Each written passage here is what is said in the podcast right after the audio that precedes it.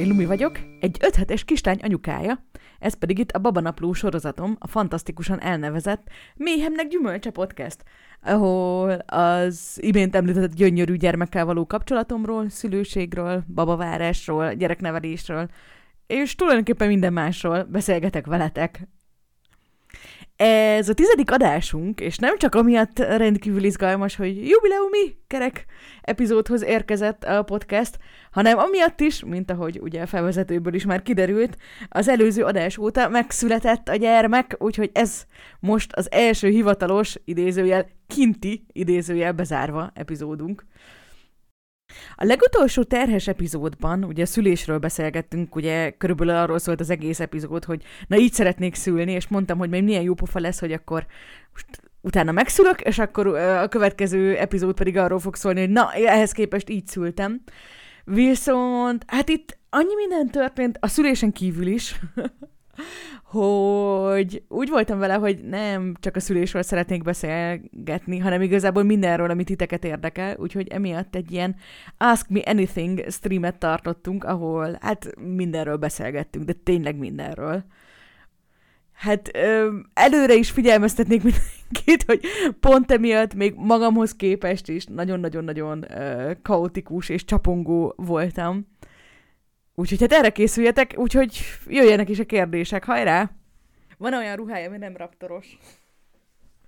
Örülök, hogy a fontos kérdésekkel indítunk. Tehát, hogy a dínos ruhákra rátérve. Tehát az volt, hogy ugye meséltem nektek, hogy így hogy felkészültem, hogy minden méretű babaruhából volt itthon betárazva, hogy ilyen egészen nagyobb méret is, mert többen így ijeszgettek, hogy nagy bébi lesz, meg minden. Ez képest normális bébi lett, és valahogy azt így senki nem mondta nekem, hogy egy normális bébi az nagyon-nagyon-nagyon-nagyon picike.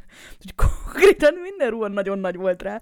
Úgyhogy így hazaértem a kórházból, és akkor pánikszerűen én újszülött ruhákat besopikáztam.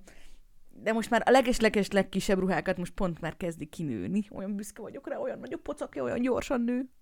Nem tudom, hogy mi az az életkor, amikor így a high büszkeség átcsap fatshamingbe, de remélem még nagyon-nagyon messze vagyunk tőle, mert így, tehát, hogy így minden egyes kis hurka, amit magára növeszt, az így akkora nagy boldogság, és akkora nagy büszkeség számomra, tehát, hogy így komolyan mondom, így, hogyha rajtam múlna, egész nap másra, csin- másra csinálnék, csak így a hurkáit számolgatnám, meg így nyomkodnám a kis tokáját. Mennyi hurkája van? Hát attól függ, hogy előről vagy hátulról, há, há, hátulról számoljuk, de az a lényeg, hogy teljesen rendben való mennyiség. Pont tegnap voltunk a gyerekorvosnál, az egy hónapos check Egy hónapos korban még nem kapnak semmi ö, oltást, illetve hat hetes kor előtt egyet kapnak, de ezt megkapták a kórházban.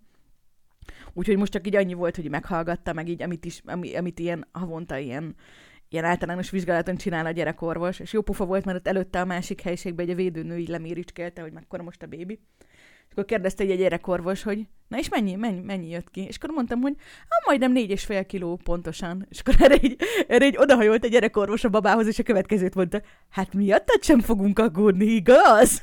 És az nekem úgy tetszett, hogy hát igen, igen, nem fújjál a szél, nem csörögnek a szó, nem, nem zörögnek szegénynek a csontjai. nem kapja fel ez a nagy tavaszi szél hirtelen. Kire hasonlít a gyerek? Fú, amúgy amikor megszületett, így konkrétan, konkrétan én így felröhögtem, mert így egy darab fotó van rólam így a kórházból, ilyen babakoromban, és szerintem egy az egyben úgy nézett ki. Egy az egyben úgy nézett ki, és akkor ahogy így teltek a napok, tudjátok az újszülöttek, hogy az első pár napban, ahogy így átmennek ilyen vízi élőlényből, szárazföldi élőlényből, így hirtelen nagyon sokat változnak, és akkor így megjelentek rajta ilyen, ilyen, ilyen, ilyen külön, különböztető jegyek, és Szerintem most a, az apukájának az anyukájára, tehát hogy a babának a nagymamájára eléggé hasonlít. De rám is eléggé hasonlít, meg nyilván az apukájából is látok jegyeket. De ilyen nagyon-nagyon jól sikerült kis kombináció. Én nagyon-nagyon kerekfejű, hatalmas nagy gombóc feje van. Konkrétan a legnagyobb szülési komplikáció, ami történt, az az volt, hogy túl nagy volt a feje. Ami ugye olyan, hogy nyilván ez, hogy valakinek, egy babának túl nagy a feje, és ez komplikációt okoz, az elég gyakori dolog, hogyha szülés van. De hogy hát majd egyszer elmesélem azt is, hogy mi volt itt a szülésnél. A lényeg az, hogy végül, végül nem működött a, a szülésindítás, vagy nem sikerült, úgyhogy császármetszéssel lett a baba kiemelve. És azért, hogy a császármetszésnél gondotok az, az, hogy túl nagy a baba feje. Tehát itt így konkrétan az volt, hogy így fel, fel, felvágtak, megpróbálták kiszedni, és akkor így kiabáltatok ki, hogy nem fér ki, nem fér ki. Úgyhogy vágtak rajta így még egyet, úgyhogy hát én körülbelül már, tehát hogy ugye van egy ilyen standard vágás, hogy így mekkorából, mekkora szokott lenni, ahol így kiveszik a gyereket, és akkor így az egyik irányba még egy ilyen félszeres, tehát ilyen másfélszeres hosszúságú hosszabbítás van, hogy kiférjen. De én annyit, tehát amikor, tehát, hogy komolyan mondom, így semmire nem voltam ennyire büszke, mint erre, hogy ó, igen, az én gyerekemnek hatalmas feje van. Valamint amikor kiemelték, ott így eléggé be voltam kábulva, de hogy így az első, első dolog, amit kérdeztem, az az volt, hogy és kopasz! De hogy ettől így szerintem annyira megrémült mindenki, hogy erre nem mertek válaszolni. De aztán odahozták megpuszikálni, és akkor láttam, hogy kopasz, és megnyugodtam. Mekkora pánik lehetett? Hát, nem tudom, igazából ugye az utolsó podcastnél ugye azt mondtam, hogy na, most elmeséltem, hogy most az volt ugye a téma, hogy hogyan fogok szülni, és akkor gondoltam, hogy na majd az első epizód, amikor már itt lesz a baba, az meg akkor arról fog szólni, hogy hogyan szültem igazából, viszont nem tudom, nem akarok nagyon részletesen így elmesélni a szülés történetet, mert így nem tudom, nem olyan jó. Így kicsit ilyen érzelmes, kicsit így sok minden van, ami még így mindig zavar benne, tehát én úgy nem is gondoltam, de hogy olyan nem annyira nagyon vagyok komfortos vele, ugye azt úgy említettem, hogy nem nagyon akartam például um, császármetszést, vagy úgy nagyon szerettem volna, nem, és akkor ehhez képest meg ugye az, hogy az lehet ráadásul ilyen nagyon hirtelen, ráadásul kicsit ilyen fura, az ilyen elég, elég bénaság dolog volt. Ez az egyik része, a másik része meg, hogy igazából mi lesz a kis hurca, hurka hercegnő első szava? a múltkor hallottam, hogy azt mondta, hogy mióma. Szóval, hogy az első napja az volt, hogy mióma.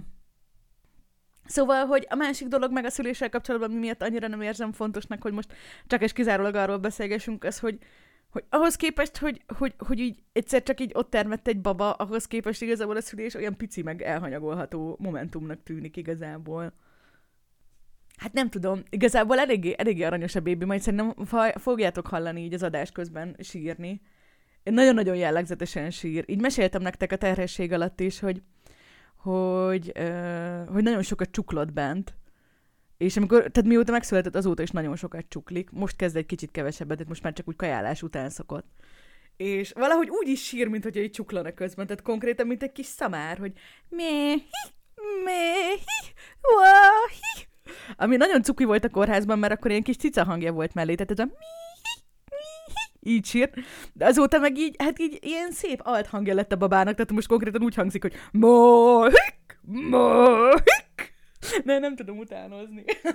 nem tudom utánozni, de majd hallgatjátok élőben. Apuka bent volt, bent lehetette. Fú, ez nagyon-nagyon-nagyon furcsa kombináció volt, ugyanis tehát úgy volt, hogy szülésindítás volt, tehát hogy, hogy ö, rendesen ben voltunk a szülőszobába, Na kezdem az elején. Szóval hogy nekem be kellett menni a kórházba előző nap este, akkor őt a bejárattól hazaküldték, hogy nem jöhet be. És akkor én befeküdtem, ott megcsinálták a vizsgálatokat, és akkor másnap reggel indították a szülést.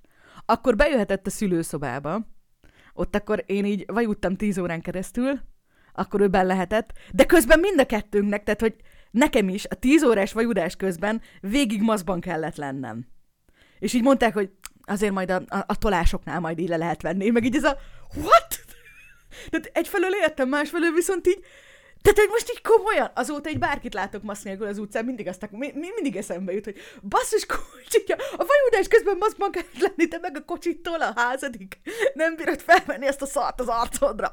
Na, mindegy. Oké, okay. szóval, hogy, szóval, hogy ilyen fura dolog volt, viszont ugye Hirtelen derült ki, hogy császármetszés lehet, és oda viszont nem engedték be az apukát.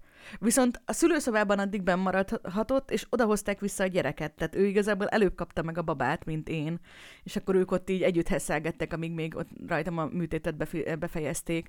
Szóval, hogy igazából bent is volt, meg nem is volt. Tehát, hogy magánál a születéskor nem volt bent, de hogy amúgy meg, amúgy meg bent lehetett. Úgyhogy, úgyhogy én igazából elégedett vagyok vele, meg az ilyen jó érzés volt, hogy, hogy ott a császármetszésnél, amikor én tényleg nem voltam magamnál, meg ilyesmi, meg ott így, azt se tudtam, hol vagyok, hogy akkor így tudtam, hogy a bébi az ott akkor egyből nagyon jó helyen van, meg ott élvezi. Te is mozgban voltál a szülésnél. Én valahogy erre nem számítottam, tehát nekem ez annyira megdöbbentő volt, ezt annyira nonsensnek találtam, mondjuk mondjuk én nem vagyok egy ilyen nagy sztrájktörő, viszont azért, tehát hogy a szülőszobában is azért így volt egy idő, amikor így, nem tudom, ketten voltunk csak bent elég sok ideig, és akkor mondjuk így simán levettem, hogy egy kicsit úgy kapjak levegőt, meg ugyanez volt, tehát a szülés után, amikor ott így feküdtem, ketten voltunk a szobában, és akkor ott így nem, a szobán belül nem nagyon vettük fel a maszkot, tehát hogy így, na, ha kimentünk a folyosóra, akkor igen, Ébren voltam a császárnál, tehát a spinális érzéstelenítés nevű dolgot használták, ami olyan, mint a, az epidurális érzéstelenítés, tehát hogy, hogy, hogy nem érzel. Illetve nagyon-nagyon fura dolog, mert így fájdalmat nem érzel, meg a nyomást is sokkal kevésbé, de valamennyit igen. És a császármetszés az úgy kezdődik, hogy három ember teljes, teljes testűvel rákönyököl a hasadnak a tetejére, és így nyomják lefelé a babát, és hogy nagyon-nagyon furcsa volt, hogy azt így, azt így például éreztem nyilván. Szóval, szóval vicces. Sokkal fontosabb kérdés, hogy a baba maszkban jött ki. Nem, nem maszkban jött ki, és nem is hornmaszkot. Konkrétan, konkrétan egy elkényeztetett kis fruska így mióta megszületett, végig nem volt rajta maszk. Úgyhogy ennyi. Ennyit erről. Teljesen botrányos. Fú, baby nagyon izé... Nagyon mélyen alszik. Tudjátok, mint ahogy nekünk is az alvásnál így vannak a REM fázis, meg a nem REM fázis, ugyanúgy a babánál is ugye különböző fázisai vannak, így az alvásának. És hát nagyon-nagyon cuki, ugye van, hogy álmodik, és akkor ott itt tényleg így pofákat vág, meg ilyesmi. Mindig szoktuk a baba apukájával itt találgatni, amikor így, amikor nagyon csömpül a szája így álmában, hogy ó, no, rosszat álmodik, vajon mi lehet? Az, hogy nem aludhat, vagy az, hogy nem kap enni? Amúgy nem tudom, most már így itt van öt hete, de olyan szintű a bizalomhiány, tehát, hogy így jelzi, hogy éhes, mondom, hogy oké, oké, akkor megyünk enni, csak előtte tisztába teszlek. És a tisztába tétel közben úgy kétségbe tud esni, tehát, hogy konkrétan így úgy sír, hogy így mondja, hogy gyermekvédelem, jámügy, haló, éheztetnek, haló, már legalább két perce nem kaptam enni, haló tehát minden egyes alkalommal kapott idáig enni, amikor éhes volt, és ennek ellenére minden egyes alkalommal, amikor éhes, őszintén, teljes érzelmi átéléssel biztos abban, hogy most viszont ilyen fog maradni. Hányszor? Ja, igen, amúgy ö, sokat fogok panaszkodni a baba miatt, de igazából overall egy nagyon-nagyon-nagyon jó gyereket kaptunk. Ilyen nagyon határozott, ilyen nagyon kis önálló, igazából így tudom megfogalmazni. Tehát az volt, hogy így megszületett, és akkor ugye elvitték fel az apukájához, és akkor engem még ott így műtöttek, meg minden, és akkor utána feltoltak engem is, ahol, ahol a baby meg az apukája volt, egy, én egy háromnegyed órával, órával a, a születés után, és hát így az van meg bennem, tehát előtte mondom, ott egy puszira odahozták, de igazából ezt a pillanatot, amikor ott betolnak engem, gondolom, így az első hivatalos találkozásunknak. És tudjátok, hát arra számítottam, hogy ott lesz egy, egy lila, lucskos, ezért pucér kisbaba, aki két pofára ugye üvölteni fog. De nem, ott volt egy teljesen tiszta, nyitott szemű kisbaba az apukájának az ölében, és így konkrétan hesszelgettek. Tehát csak így a kártya, kártyák nem kerültek elő, hogy pókerezzenek, vagy én nem tudom, de hogy így konkrétan ment a hesszelés. Így a baba nézelődött, így full nyugodt volt, így az apukájához így oda volt bújva, és így meglátott engem, elkezdett így tátogat, tátogni, meg így a, a szájára mutogatott, hogy ő most már tudna enni. Tehát, hogy így csap-csap, édesanyja, így hol, hol voltál idáig? Már legalább 40 perce megszülettem, és még nem kaptam enni.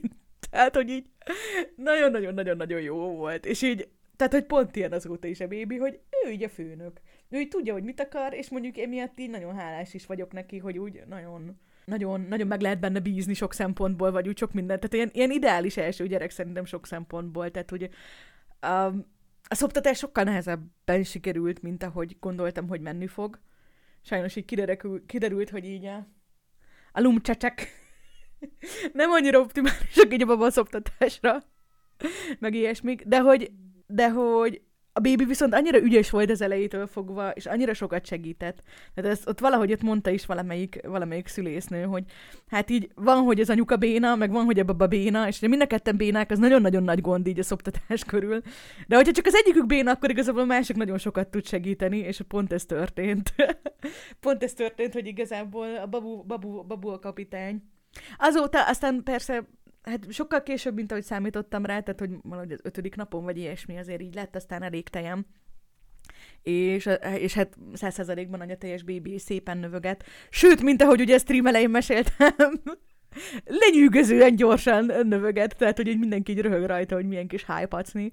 De nem annyira nagyon hájpacni, de azért durva belegondolni, amikor hazahoztuk a kórházból, akkor mit tudom, 3,1 kiló volt, és akkor így hát mit tudom én, egy három-négy héttel később meg négy kiló volt. Tehát most gondoljatok bele, hogy a teljes testsúlyának az egyharmadát felszette három hét alatt. Az így, az így milyen hízókúra lenne már? Tehát most így számoljátok ki, hogy mit tudom én, 60 kiló vagy, és akkor felszedsz 20 kilót három hét alatt. Azért az, azért az, az már hamburger a javából.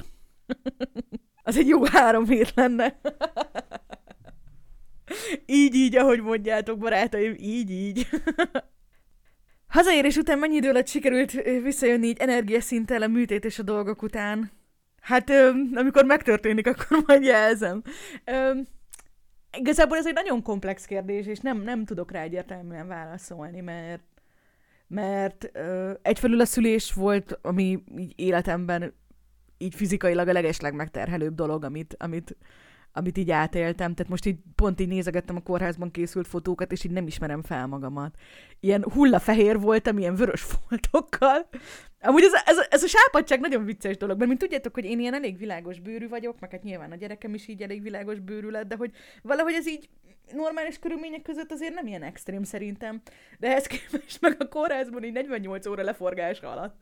Így bejöttek, így ugye a dokik, és akkor így nekieltek pánikolni, hogy túl, túl sápat vagyok, és csinálnak egy extra izét, csinálnak egy csomó extra vizsgálatot, hogy minden rendben van. És akkor én mondtam, hogy hát szerintem ez csak ilyen normális, tehát én ilyen sápat típus vagyok, nem vagy csináltak. És ezek után egy másnap ugyanez lezajlott csak a babával, hogy úristen, a baba olyan sápat, valami bajom van, extra vizsgálatok, extra vizsgálatok. És akkor így mondtam, hogy szerintem nem biztos, hogy kell extra vizsgálatok. És akkor így mondták, hogy ja nem, csak kiderült, hogy ilyen, ilyen világos típus. Mondtam, hogy oh, igen. szóval, hogy, hogy mikor, mikor álltam teljesen vissza, a császármetszés másnapján azt hittem, hogy meghalok. Konkrétan nem tudtam felállni. Így amikor elkezdtem felállni, mert van ilyen kötelező dolog, hogy így bejön a nővérke, és akkor az első, az, hogy először kikelsz az ágyadból, az ilyen kritikus dolog. És, és akkor így hát el, elájultam, tehát hogy így annyira, annyira durván fáj, tehát az így, arra így nem számítottam, hogy az első nap így úgy kell ellátnom a kisbabát, hogy közben így tényleg semmit nem tudok csinálni, tehát én nagyon-nagyon durva volt. Viszont utána meg, ahogy így elkezdtem tudni járni, utána meg igazából sokkal kevésbé fájt, így mondjuk az első héten, vagy így sokkal jobb volt az egész, mint amire számítottam. Tehát, hogy akkor azért így tudtam vele közlekedni, meg fel tudtam venni, tök jó volt. Viszont utána meg megint volt egy olyan dolog, hogy hogy én azt gondoltam, hogy egy hét után viszont, amikor mondjuk kiszedik a, azért, a varratokat, hogy utána akkor minden rendben, és ehhez képest meg azért olyan rossz volt, hogy nem, azért még mindig fáj, azért még mindig, nem tudom, ilyenkor így vérzik az ember, és akkor, hogy így, hát az még akkor eltartott egy, még, még egy hét, még egy hét, még egy hét, még egy hét, és akkor így úgy voltam vele, hogy na most már elég. Igazából most már így tök jól vagyok. Nyilván a hormonokat még mindig nagyon érzem, tehát eleinte így azért is nem akartam streamelni, mert így, tehát hogy így megnéztük a WandaVision végét, és így konkrétan így fél órán keresztül zokogtam, így annyira megvist, tehát hogy annyira így felkavar. De ugyanez volt, tehát hogy így valaki valamit írt így a szociális médián, és akkor így az annyira tehát akár jó, akár rossz dolgok így annyira felkavartak, hogy úgy voltam hogy na, na jó, nem. Itt be, bejövök, így írtok valami kedveset, és akkor itt beindulnak majd itt a fátyol vízes, és ezt így nem akartam, szóval, hogy, hogy ez a, tehát a hormonális része az még mindig megy, de sokkal jobb, a, a császármetszése sokkal jobb. Ami nagyon-nagyon-nagyon sokat segített így mind a lelki világomnak, mind így fizikailag, hogy amikor szép idő lett, akkor pont a baba is olyan korba ért, hogy körülbelül egy hete, hogy már lehet vele ilyen hosszabb sétákat csinálni, és, és ezt mind a ketten nagyon szeretjük. Tehát ő nagyon-nagyon jókat alszik kinn a babakocsiban, amikor tilitolizom. Nekem meg így marha jó ebben a szép időben ilyen nagyokat sétálni, úgyhogy most az a rend, hogy így minden nap egy ilyen tudom, másfél órát sétálunk, és az, az, az nagyon sokat segített. Tehát, hogy igazából így azt mondom, hogy azóta, illetve attól vagyok úgy egészen jó.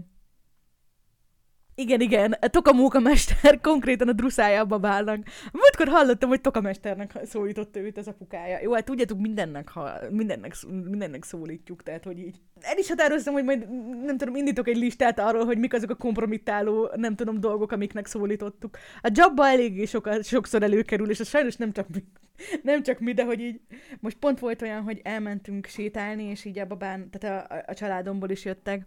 Ez egy nagyon nehéz része, hogy, hogy, hogy tudjátok, hogy az első hat hétben amúgy sem nagyon lehet a babával sehova sem menni, de hát most meg így extrém nagyon nem. És akkor mit tudom én, így a nagyszüleivel sem nagyon találkozott, meg hogy ilyen segítség sem nagyon lehetett így. De most így pont úgy döntöttem, hogy jó, most már így egy hónapos, meg ilyen tök masszív, ilyen tök nagy baba, úgyhogy akkor ilyen kint maszkban, akkor azért így a családommal így közösen el tudunk menni kirándulni. Ez elég aranyos volt, hogy ott a nagybácsiai, tehát a tökfej öcseim egyből így elkezdtek ilyen kamu huttul beszélni hozzá, hogy ho-ho-ho, szóló mukahana. Elég jó volt, de pedig annyira nem csak egy kicsit hurki. Na most már aztán elég, mondta Lumi, és megmászta a Manteverestet a babával együtt. Amúgy tényleg csinálunk szintkülönbséget is. Szülinapomra okos órát kaptam, ami amúgy, amúgy tök jó pont emiatt, mert egyrészt így szoptatás közben így egy, tehát el tudom indítani az óráról a hangos könyvemet, ami így marha jó. Másrészt meg ilyen tök motiváló. Bár annyira nem motiváló, mert nem számolja a lépéseket, hogyha tolom a babakocsit, szóval fel vagyok háborodva, hogy bár szerintem a babakocsival a gyaloglás meg futás amúgy ilyen nagyon-nagyon elterjedt, meg népszerű dolog, és ehhez képest meg még sincsen erre integráció, baby rage. Szóval piaci rés, piaci rés, csináljátok babakocsis fitness appot, jó lesz az tök jó, illetve egészen addig tök jó volt, amíg így az első, első éjszakát végig nem aludtam az okos órával, és akkor utána másnap felkeltem, és akkor így mondta, hogy gratulálok, aludtál öt és fél órát, ebből mi álomban töltött idő, teljes idő, öt perc. És akkor így úgy voltam vele, hogy ha, Szóval ezért vagyok fáradt. Mert tudjátok, az volt bennem, hogy hát elmentünk, nem tudom, 11-kor aludni, felkeltünk 7-kor, hát az 8 óra, az nem olyan rossz. Na jó, igen, de hogyha közben így, nem tudom, négyszer kelsz fel a ez meg utána még hétszer közben félálomban csekkolod, hogy éle még, akkor azért ezek, ezek az alvási idők kicsit tudnak aprózódni, na. Minél többet mozogsz és teszel veszel, annál hamarabb jössz helyre, gondolom a császár után is. Abszolút, abszolút. Tehát, hogy én egy kicsit ott így néztem is. Nem, ugye nem voltam a császárra annyira felkészülve, mert az volt a terv, hogy nem, nem császáros leszek. Úgyhogy, úgyhogy engem úgy meg is lepett, lepett hogy, hogy így mondtam, hogy, tehát, hogy tényleg elájultam annyira fájt, és akkor ehhez képest mondták, meg az volt a megoldás, hogy hát mozogjak. Én meg így néztem, hogy így ez milyen megoldás, hogy olyan fájdalmam van, hogy nem, hogy, hogyha mozgok, akkor, izé, akkor így elájulok tőle. És akkor ehhez képest meg így az a, az a megoldás, hogy akkor mozogjál többet. De hogy, de hogy tényleg így volt, tehát hogy sokkal jobb lett. Hogy vagyok? Köszönöm szépen, szuperül. 22-én, 22-én született a babu. Úgyhogy most voltunk öt hetesek. És igen, több számban beszélek, de hát ugye én öt hetes anyuka vagyok, ő meg öt hetes létezés. Szóval értitek? Most. Illetve hát ugye úgy van, hogy a, gyere, a gyermekágyas időszaknak ugye a 6 hét a vége, és az úsvét hétfő, tehát hogy ez most ilyen nagy vízválasztó, de szerintem tehát, hogy, hogy látom is most a babán, hogy most így hirtelen, így az elmúlt napokban nagyon sokat változott. Egyrészt így, tehát hogy amikor hazahoztuk a kórházból, jó, egy picit ilyenkor az élettani sárgaság miatt is olyanok a babák, hogy olyan kis bágyattak, meg nagyon sokat szundikelnek, de hogy akkor tényleg olyan volt, hogy így, hogy így aludt, aludt, aludtak, felvertem, hogy egyen, akkor elvett, és akkor utána aludt, aludt, aludt, megint felvertem, hogy egyen, mert így pánikoltam, hogy de beszik eleget. Szóval mondj, mondj, amúgy visszatérve erre, tehát hogy azt mondják, hogy igény szerinti táplálás, ami azt jelenti, hogy amikor a baba kér, akkor kap, és annyit, amennyit kér. De hogy így, hát ez nagyon jól hangzik, és így is próbálom, viszont itt sajnos az van, hogy a baba is én nagyon-nagyon határozott, hogy ő mikor és mennyi ételt kér. Én viszont mindig azt gondolom, hogy jobban tudom, mint ő, és megpróbálom felülbírálni, hogy de most már túl sokat tanult, most már kelljen felenni, illetve az a nem, nem, de hát most ettél, most még nem lehet éhes, én azt nem hiszem el neked. Úgyhogy ez így nem egy jó kombináció. Most már kezdek egy kicsit lazulni, és jobban ráhagyni. Azért most, például, most például azért is vagyunk ennyire virgoncok, mert éjszaka nagyon nagyot aludt, de tényleg ilyen gigászit aludt. És hát mondjuk én felkeltem fél óránként így csekkolni, hogy nem az van, hogy így úristen éhes a gyerek, csak valami miatt csendben van, de nem, full milyen aludt. És nagyon büszke voltam magamra, hogy tényleg hagytam őt egészen odáig, amíg, amíg fel nem ébredt, és csak utána tettem meg, úgyhogy... Na mi van, ébredezünk? Malacka! Hello, jó reggelt! És varlokol és nyökög, de még lehet, hogy visszaalszik, úgyhogy... A varlakolás ugye kezeivel így, így mindig így mágiázik a feje előtt, nagyon-nagyon cuki. Interjút. Nem, most újra becsukta a szemét. Nem akar, tehát hogy most eleinte úgy volt, hogy bármit lehetett vele álmában csinálni, és akkor ugyanúgy aludt. Most viszont pont egy pár napja, hogy elkezdtem ezt mesélni, hogy, hogy, hogy el, el, elkezdett ilyen, ilyen, ilyen pici zsákból, igazából pici babává avanzsálódni. Az egyik fő attrakció, hogy így tud mosolyogni A másik, hogy így nagyon-nagyon, tehát ideig csak az ilyen nagyon fényes, tehát mondjuk ilyen lámpák meg ablakok voltak, amik így lekötötték őt. Most viszont az ilyen, ilyen játékokat is így nézegeti, meg így a hangokra is figyel, tehát hogy egyszerűen úgy okosodott. És ezzel együtt sokkal kevesebbet alszik most így hirtelen. Tehát, hogy, hogy így a, az alvás és evés közé most így beékelődtek ilyen, ilyen játszós, nézős, panaszkodós idők. Ami elég aranyos, mert igazából, tehát most ez egy újdonság neki, hogy igazából most így, most, most így hirtelen így szembesült azzal, hogy lehet unatkozni. Oké, okay, most kakilós hangokat ad ki. Ajaj! veszélyzóna, veszélyzóna. Gyere, kaksizál, igen. Szóval, hogy ez a kakilás dolog, én nem gondoltam amúgy, hogy ilyen kritikus dolog, de hogy ez így, ez egy olyan küzdelem, tehát, hogy így, ha 10 kilométert lefutok, vagy nem, ha tudnék lefutni 10 kilométert, szerintem én a 10 kilométernek az utolsó három kilométerén nem puffognék, nyögnék, erőlködnék annyit, mint egy általános izé, kisebb kakiláskor a gyermek szokott. Nagyon cuki. Kis baba ASMR. Igen, most felvettem a kezembe, úgyhogy igazából itt van a mikrofon és a, mikrofon és a fejem között. Na mi van, puffancs? Na mi van? Hát professzionális streamer lettél, mit szólsz? Belepufogtál az adásba. Amúgy halljátok, baba illat. Oh, oh, oh, oh. Nagyon örülök, hogy egy olyan időben élünk, amikor így, tehát tudjátok, amikor mi voltunk gyerekek, akkor így az volt, hogy jaj, ha túl sokat veszed fel a gyereket, akkor elkényeztetődik, az nem jó neki. De hogy most meg már ugye inkább az ilyen kötődő nevelés. Jaj, mi van? Gyere! Ilyen megmutatod a hangodat. Nyafi, nyafi. Szóval, hogy most meg ugye inkább a, a, a kötődő nevelés, így a kiindulási alap, tehát hogy ez a kapjon enni, amikor kér, kézben akar lenni, akkor legyen kézben. És nagyon örülök neki, mert így annyira szeretem őt fogdosni, olyan jó az illata. Szóval, hogy nem kell aggódni, hogy egy kicsit nyafog. Tehát az van, hogy a kisbabáknak igazából, amikor ennyire picik, az egyetlen, tehát ilyen binárisan tudnak kommunikálni, hogy így nem sír, az semmi, és hogyha meg sír, az meg azt jelenti, hogy valami.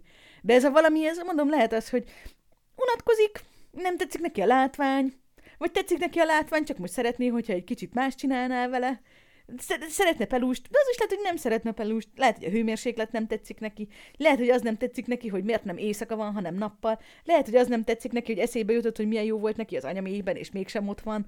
Tehát, hogy így igazából ez nem feltétlenül jelenti azt, hogy valami baja van. Ez csak azt jelenti, hogy működünk. Hogy valami közleni valunk van. Hát nem tudom, én egy kicsit úgy vagyok vele, én is egy kicsit megkaptam, hogy elkényeztetjük. De hát most így úgy voltam vele, hogy kicsit um, a, a, babá, a baba apukájának az anyukája szokta ezt így mondani, hogy jaj, hát, hogy egy lett kényeztetve, és az egyik fő indoka, amivel így szokta mondani, hogy, hogy milyen rossz, hogy egy baba ne van kényeztetve, az pont az, hogy hát ő a baba apukáját mindig, hogy, hogy, hogy elkényeztette, milyen sokat volt a kezében, és hogy hát emiatt ilyen, nem tudom, hogy ez milyen rossz volt, de közben meg így a baba apukája felnőtt korára így a világ legkiegyensúlyozottabb személyisége lett. Tehát én kicsit úgy vagyok vele, hogy ha nem is egyértelmű korreláció van a kettő között, én akkor is ezt igazából nem egy ellenérvnek érzem, hanem egy érvnek mellette, de hát hajrá, nyugodtan mondja, hogy szerinte nem jó. Ó, oh, shit, ezt hallottátok? Akkora nagy kaki volt, jaj, nagyon ügyes vagy, nagyon ügyes vagy, hát ezért szenvedtünk, igaz? Nehéz az élete az ilyen kisbabáknak. Így konkrétan kapnak inputban tejet, és az outputban pedig túrót kell belőle gyártaniuk. Ez nagyon-nagyon nehéz dolog. Ugye nem gondoljatok bele, hogy mennyivel drágább a túró, mint a tej. Tehát ezt így, hogyha, a, a te, tehát, hogy, hogy, hogyha gyári körülmények között állítják elő, akkor is nehéz. És egy ilyen pici kicsi bendőben az előbb még nem kakilni készült, amikor közel jött hozzánk. Igazából így, ez egy kisbaba, tehát mindig kakilni készült. Tehát tudjátok ez, hogy vagy kakilás előtt áll, vagy kakilás után áll, vagy pedig kakilás közben áll, de leginkább közben.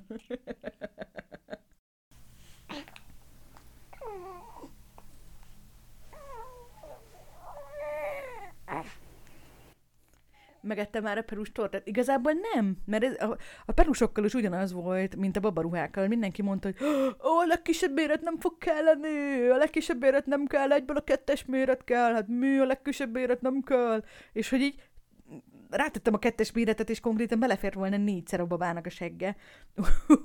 és a, a pelenka tortákban meg az a nagyobb méretek voltak, úgyhogy igazából elképesztő mennyiségű olyan pelenka van itthon, amiket még nem használunk, viszont a kisebb méretekből megvettem. Nem mugli a kicsike? Nem, nagyon varázslatos. Egy nagy-nagy varázsló. Á, nem tudom, a kilósak is kicsit megtévesztőek, meg így, tehát mondjuk így volt, hogy mondjuk két fajta pelenka, és mondjuk ugyanaz van ráírva, hogy így ugyanaz a méretezés, és hogy tök nagy különbség van közötte. Aztán nyilván tudjátok, nem feltétlenül csak a kilóról szól, hanem azért most így, hogy mennyire hurkásak a kis combjai, meg mekkora nagy a popója, meg így milyen, a, milyen az anatómiája, tehát azért nyilván baba és baba között is van különbség. De nincs ezzel semmi baj, meg most így kitapasztaltuk, hogy mik a jók, aztán most már így rendben van. A segge négyszer is belefér, de fejed csak egyszer, és ez a lényeg. Amúgy ez tényleg egy nagyon megdöbbentő dolog, hogy a babáknak ugye, ö, tehát a hosszukon, meg a, a súlyukon kívül ugye még két értéket mérnek, a fej körfogatot, meg a, meg a, meg a testüknek a körforga, körfogatát, és hogy a fejük tényleg nagyobb, mint a bendőjük. Tehát gondoljatok bele, hogyha nektek nagyobb lenne a fejetek, mint mondjuk a, mint mondjuk a derekatok. Így, így mennyire jó már. Nekem úgy tetszik. Olyan büszke vagyok rá. Tulajdonképpen egy Animal Crossing figura? Hát igen, igen, ilyen csibi-csibi, tudjátok. De tényleg, tényleg nagyon nagy a bucikája, nagyon aranyos. Így jó volt, hát kell, volt egy két ilyen extra körünk, el kellett mennünk neurológushoz, és akkor így mondta, hogy hát, hogy mekkora, kö, mekkora fejkömérettel született? Hát nem, az nem annyira nagy, az végül is így a kisfiúknál az még úgy belefér a normális keretbe. Mondom, hogy nem, nem egy kisfiú. Mondta, hogy ja, eléggé jó volt. Azt szoktuk beszélni, hogy nagyon-nagyon szeretnek a, a kisbabák ugye úgy aludni, hogy így a, a szüleiknek így a melkasán. Hogy egyrészt azért, mert hogy nyilván akkor így a, a skin to skin, tehát hogy a kis fejük az úgy hozzáér, meg hogy ott így hallják a szívverést, meg nagyon-nagyon hasonlít, szerint, tehát legjobban ez hasonlít nekik így a, az anyami beli állapotokra. De hogy ez nagyon cuki, ez a gyakorlatban úgy néz ki, mint egy ilyen kis tengeri csillagot, így rádobnál valakire, és így rácuppanna. hogy így tényleg teljes felülettel itt így ide tapad a melkasomhoz, nagyon aranyos. Rózsaszín masnikának, hogy ne nézzék kisfiúnak. Hát ugye eléggé fiús dolgai vannak, úgyhogy mostanában pont tegnap a dokihoz ilyen kis fekete rugdalózóba ment, vagy ilyen sötét szürkébe, és akkor álltam a fejére ilyen kis csajos, virágos sapikát, hogy mondom, hogy na, na, hogy már hasonló legyen. De amúgy, amúgy azért így ismerik őt. Ugye ilyen viszonylag ritkább nevet adtunk neki, aztán nem ilyen aranyos, hogy nem az szokott lenni, hogy vezeték név plusz keresztnéven emlegetik, hanem mindenki a keresztnévként hivatkozik rá, ezt, ezt nagyon szeretem. Én voltam az a kisgyerek, akinek a szüleitől megkérdezték, hogy ilyen szép kislányra miért adnak fiúruhát? De ebben a sztoriban igazából az a lenyűgöző, hogy az emberi hülyeség. Nekem is volt ilyen traumatikus élményem már ilyen nagyobb gyerekkoromban, amikor anyukám vágta a hajamat. Jó, mindig anyukám vágta a hajamat, de valami miatt így volt egy időszak, amikor így a John Lennon frizura eléggé megihlette őt, és akkor ott kiabáltak az állatkertben, hogy de hát nem menjen oda az a női WC, nem menjen oda az a női WC, megmondtam, hogy de hát kislány vagyok. hát szóval így vagyunk most a napokban. Kérdeztétek korábban, hogy én mennyit szokott felkelni. Ö, eléggé változó, tehát igazából az még mindig egy kicsit ilyen fura, hogy, hogy, hogy nem nagyon állt be még ilyen rendszer. Tehát, hogy, hogy az éjszakáknak és a nappalokat, azokat nagyon-nagyon erősen próbáltam így nagyon hamar szétválasztani, és ez viszonylag jól is sikerült. A kórházban ott éjszaka folyamatosan üvöltött, és akkor nappal meg folyamatosan szundított, az nem volt jó buli, de mondjuk azért üvöltött, mert nem volt elég tejem neki, úgyhogy ez egy ilyen, hát eléggé traumatikus dolog volt, meg Na mindegy, jó, nem akarok ott a... Tehát a, a kórház mind a kettőnket megviselt, maradjunk ennyiben. Hogy az úgy nem... Tehát, hogy ha emlékeztek, beszélgettünk erről így korábban, hogy így mi a véleményem az otthonszülésről, és nem értettem, hogy miért akarna valaki otthon szülni. Most már kicsit jobban értem. Tehát, hogy konkrétan így annyira, de annyira vártam, hogy hazajöhessünk, és annyival könnyebb volt otthon, mint a kórházban hogy úgy megértem, hogyha valaki inkább bevállalja a kicsit nehezebb orvosi dolgokat is amiatt, hogy, hogy így otthon nyugiban lehessen. Enfloki, amúgy beszéltünk erről bővebben, hogy én sem mernék amúgy pont emiatt. Sőt, én, én, én, én szerintem az ambulás szülén sem merném bevállalni. De tény is való, hogy nagyon-nagyon-nagyon durva és megterhelő időszakban lenni a kórházban a szülés után. Tehát, hogy így ott vagy, így egy ilyen brutális műtéted volt, és akkor így ott van a, a nullanapos csecsemő, és igazából így jó, ha kéred, akkor bizonyos dolgokban tudnak neked segíteni, de hogy alapvetően ugye az van, hogy te ott vagy mozgásképtelenül tök nagy fájdalmakkal, és akkor ott van a, a teljesen elveszett és teljesen kis bénácska kisbabád, és akkor igazából úgy kell őt ellátni, azért az nagyon, nagyon nehéz volt. Mondjuk hozzátartozik ez is, ez egy kicsit ilyen fail dolog a kórház részéről. Szóval olyan kórházban voltam, ahol voltak ilyen alapítványi ilyen menőszobák. És, és én kértem, hogy egy alapítványi menőszobába leesem, tök jó volt, két ágyas, tehát hogy, hogy egy-egy csaj volt velünk, meg a babáik, tök jó, tök szép minden. Viszont azt így, hát én nem tudtam, de ez nem egy kétszobás, tehát ez nem egy kétágyas szoba volt igazából, hanem ez egy ilyen anyuka-apuka szoba, ami arra volt kitalálva, hogy, hogy ugye az anyuka megszül és bekerül, és akkor az apukának még van betéve egy vendégágy, ahol ő is aludhat velük. Ami azt jelentette, hogy nekem nem egy kórházi ágyam volt, ami azt jelentette, hogy egy, hát az über brutális, mozogni képtelen állapotban egy ilyen tehát nem, hogy így, tehát, ne, tehát nem tudtam felkelni az ágyról, amikor teljesen jól voltam, akkor sem. Mert nagyon magas volt, mert nagyon béna volt, úgyhogy emiatt így, hát így nem tudom, nem tudtam. Tehát na mindegy, nagyon, nagyon rossz volt. trauma, trauma, trauma! De hogy minden esetre egy eléggé nagy, elég, eléggé nagy, eléggé nagy. Hát ugye nyilván az apukák most ugye nem jöhetnek be, tehát hogy az apukás ágy az amúgy üresen állt volna megértem, hogy emiatt akkor így kiadták anyukának, de hogy mondjuk ezt azért így szólhattak volna előre. Meg hát nem, nem volt még műtétem, úgyhogy nem tudtam, hogy ez ennyire kritikus dolog, hogy így az ember hogy kell fel az ágyról. Mert, tehát, hogy én nem nagyon, tehát nem nagyon volt még ilyen élményem, hogy nem tudtam volna fizikailag tényleg felkelni. Úgyhogy kicsit baby rage volt. Miért panaszkodok ennyit, miért panaszkodok ennyit, amikor ennyire coki babám van? Nincsen okunk panaszra. De hogy minden esetre azért így, igen, tehát azért a, a, a kórházas dolgok kicsit nehezek lettek, nehezek voltak. De hogy, tehát hogy is mondjam, hogy a kórház nem egy hotel, sőt igazából a hotelnek az ellentétje, mert a hotelnek az a lényeg, hogy minél több időt akar előtt eltölteni, a kórháznak meg ugye az a lényeg, hogy minél kevesebb időt akar ott eltölteni.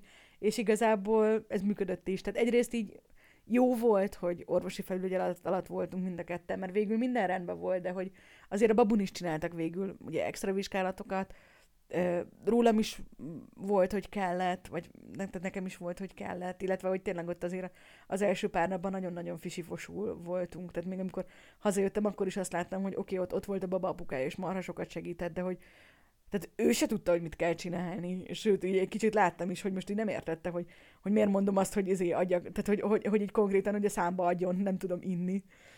Tehát, hogy egy kicsit így azt gondolt, hogy csak úgy viccelődök, de hogy így nem, de tényleg így ott tartottunk. Hogy van, van az apuka? Szerintem nagyon jól. Nagyon sokat segít, még mindig így ö, esténként eléggé, majdnem, majdnem mindig így fel kell velünk. Nagyon sokat pelusozik. Szóval valahogy pont emiatt meg kicsit olyan, olyan nehézkesen megy a, a, a szoptatás, tehát hogy így konkrétan így a, a szoptatós fotel, meg a szoptatós párnak kell hozzá, hogy úgy tudjak, nem tudom, normálisan etetni meg így ilyen hasfájóságra kap ilyen cseppeket a baba, tehát egy ilyen teljes, teljes izé van körülötte. Emiatt igazából nagyon sokat segít, hogyha ha előtte nem én pelenkázok, mert tehát, hogyha egyedül kelek fel, akkor az van, hogy beperúsozom a babát, oké, addigra már nagyon éhes, ez így rendben van. Akkor így fröcsköl belőle minden irányba a tej a baba sírástól, jó, még ezt is oké menedzselem, viszont így egy nyilván az etetés meg a perúsozás között így muszáj lenne kezet mosni. Arra viszont le kell tenni a gyereket, ami csak egy perc, viszont ez pont az az egy perc, amikor így annyira kiszokott akadni, hogy, hogy már amiatt is ilyen nagyon-nagyon ilyen emberpróbáló dolog ez, úgyhogy igazából nagyon sokat segít, hogyha így tudjuk párhuzamosítani a dolgokat, és, és ő is kell. Szóval, hogy hallottam-e már az ISS-ről, ha ez az igény szerinti szoptatás, ahogy, ahogy én tippelem, akkor, akkor, akkor igen, hallottam róla, és, és úgy is vagyunk. Így pont az elején meséltem erről, hogy időnként megpróbálom babát felülírálni, hogy már éhesnek kéne lennie, vagy már, vagy még nem kéne éhesnek lennie, de alapvetően, alapvetően ő a kapitány, tehát ő mondja meg, hogy mikor és mennyit kér enni. Illetve, illetve tök jó, de tehát, konkrétan a babának az árójelentésén is ez van, hogy, hogy az igény szerinti táplálást javasolják. Úgyhogy ez ilyen tök jó. Hogy konkrétan, konkrétan most így ez a standard. Hát szerintem is valahogy ez a természetes. Tehát mondom, időnként nekem olyan meglepő, ugye a kórházban meg ezért mondták azt is, hogy akkor így három óránként 20-20 percig szoptassam, ami persze az elején, hogyha még a baba se tudja, hogy mit kell, akkor mondjuk fontos, de ehhez képest meg mondjuk tényleg olyan furcsa látni, hogy időnként egy óra után éhes, időnként meg öt óra után éhes, és akkor, hogy egy óra után éhes, akkor nem mondjam azt neki, hogy de biztos, de most tettél, nem fogsz hányni. Illetve, hogy ne az legyen, tehát most pont meséltem, hogy most így éjszaka nagyon-nagyon nagyot aludt a baba, de hogy én meg itt teljesen ki voltam, hogy fél óránként felkeltem, hogy biztos te méhes, még úristen, nem kéne már felkelteni. Úgyhogy így, így vagyunk, és amúgy működik is a dolog. Tehát elég tejünk van, szépen, szépen növekszik a bébi. Jaj, macika, nem szeretsz felébredni, igaz? Visszatérő dolog, hogy valahogy szeret aludni, meg szeret ébren lenni, de a kettő közötti átmenet ez mindig ilyen nehéz. Hogy, hogy valahogy nem szeret felébredni, meg nem szeret elaludni. Úgyhogy elalvás közben egy csomószor van, hogy így felveri magát, és akkor így panaszkodik. Illetve van ez, hogy amikor így elkezd félálomba lenni, akkor így van, hogy így előbb elkezd sírni, és akkor így körülbelül mondani kell neki, hogy hogy de ébredj fel, de minden rendben van, de nyisd ki a szemed, most már jó lesz. És akkor felébred, és akkor tényleg így abba hagyja, hogy ja, most már jó, hogy ébren van. A reggeli szenvedéseket én is nehezen viselem, ugye, ugye? Három és hat hetesen növekedési ugrás.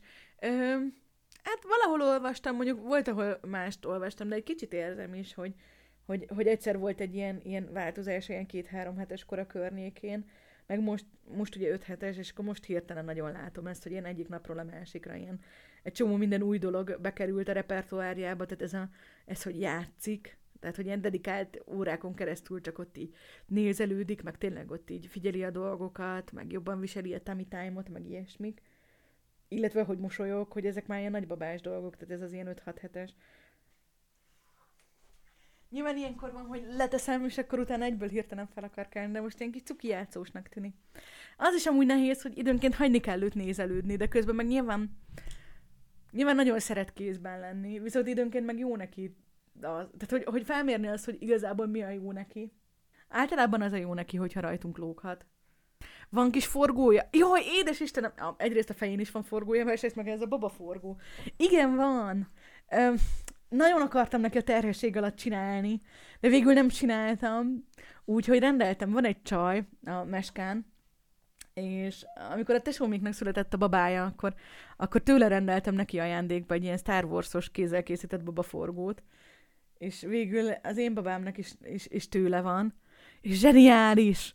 Egy, egy, kérlek szépen egy astronauta cica, meg egy ilyen színes csillagokat húzó rakéta, meg ilyen mosolygós üstökösök, meg bolygók forognak így fölötte. És, és pont most ért el abba, abba az időszakba, hogy már látja. Tehát ideig csak a nagyon kontrasztos dolgok kötötték le. Például mondom, tipikusan az ablakok meg a fények, azok ilyen nagyon nagy szerelmek voltak.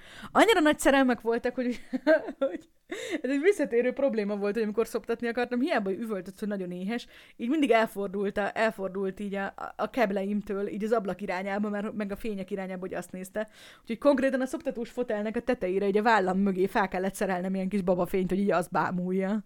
De van, készített neki az apukája ilyen, ilyen babatorna állványt, ami igazából az, hogyha így a, a földön fekszik, vagy egy matracon, akkor itt fölé lehet tenni.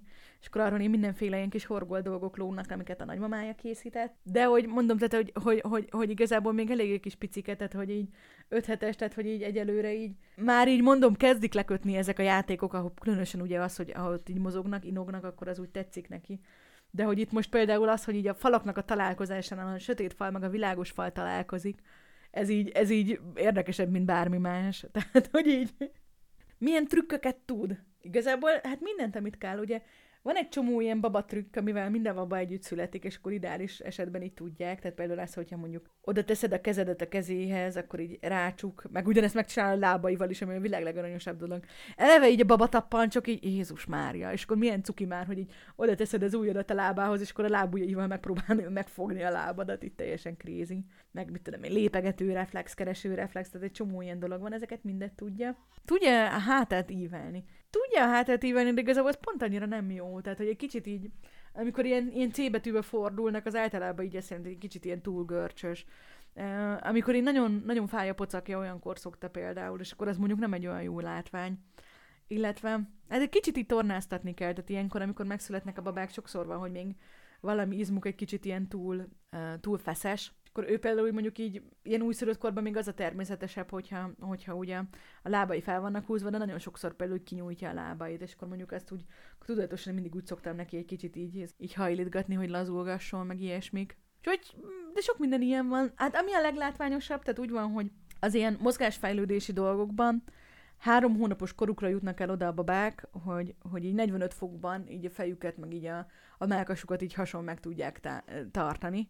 És igazából az összes többi ilyen mozgásfejlődés ilyen nagy dolog, ugye először a kúszás, aztán a mászás, aztán az ülés, aztán a felállás, az igazából mindebből a fej megtartásos dologból indul. Úgyhogy ez az, amit így először, úristen, de cuki vagy.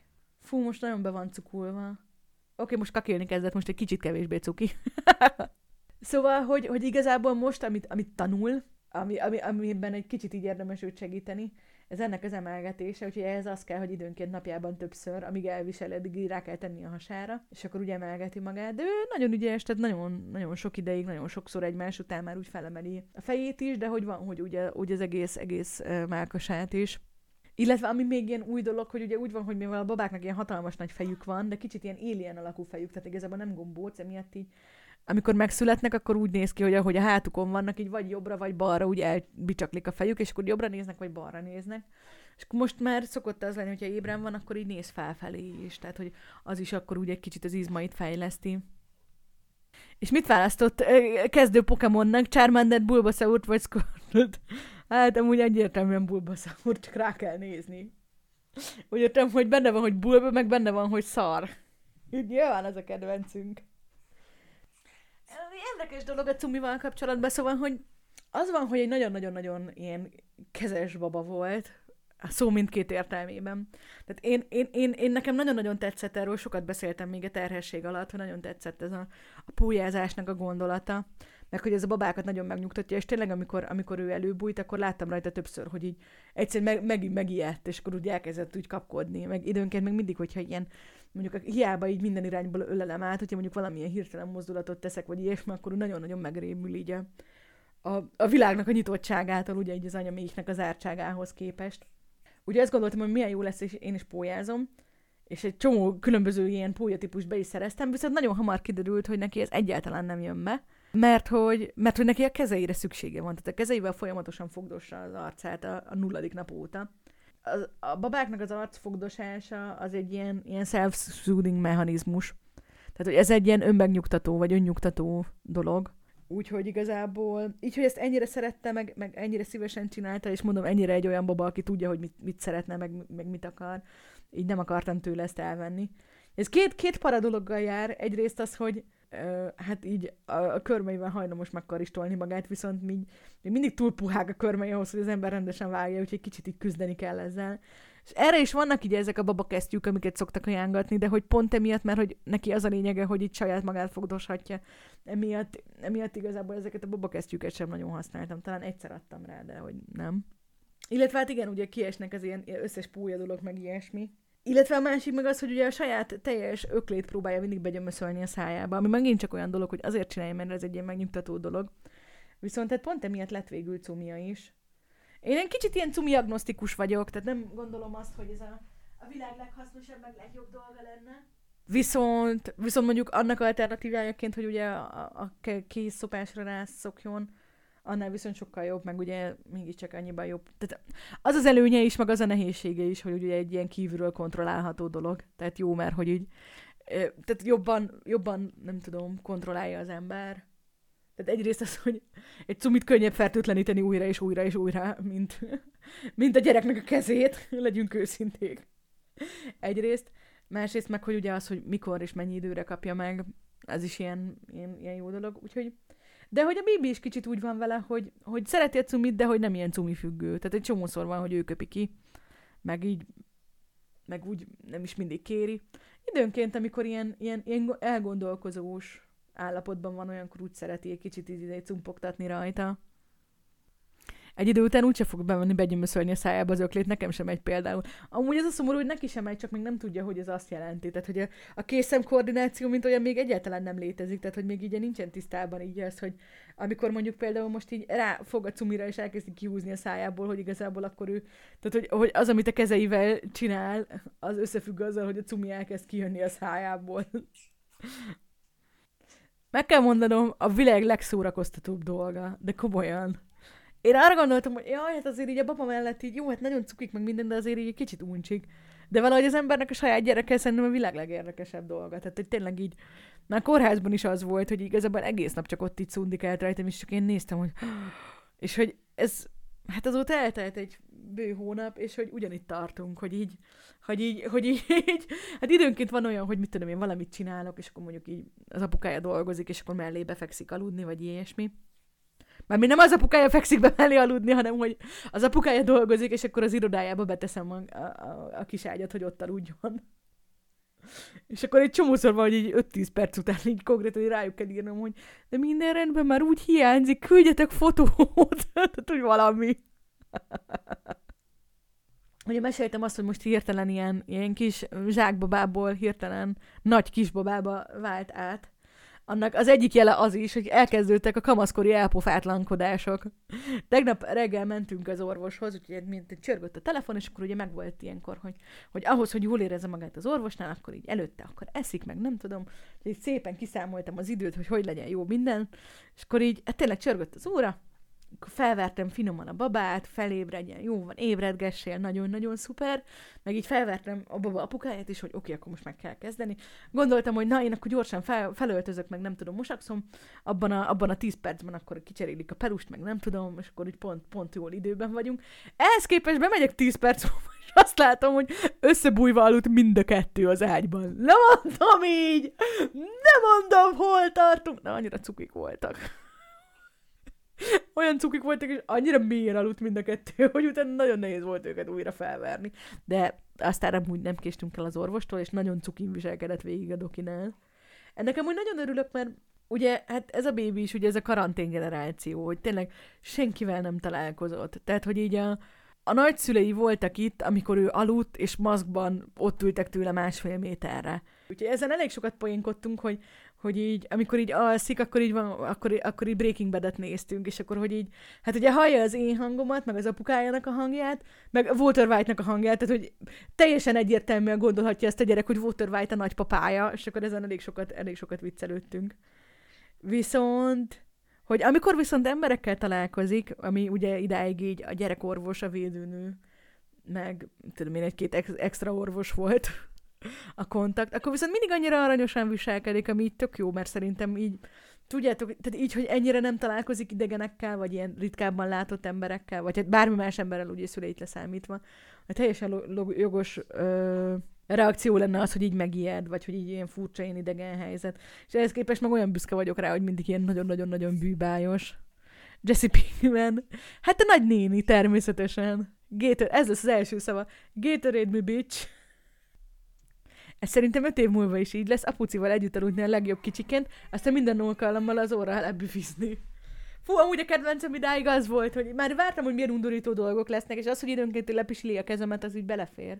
Viszont most így kétszer is volt ilyen, hogy beletüsszentett a számba. Ami, ami egy kicsit olyan dolog, hogy így, hát ő meglepő fordulat. Meg, meglepő fordulat ugyanakkor viszont annyira mégsem. Ezt hallottátok? Raptor hangok, azt mondjátok? Hát ezek ilyen babaraptor hangok. Egy raptor tojás. Ez vagy egy raptor tojás vagy? Olyan aranyos amúgy, hogy amikor megszületett, ilyen egészen, ilyen nagyon fura, ilyen sötét szürke szeme volt.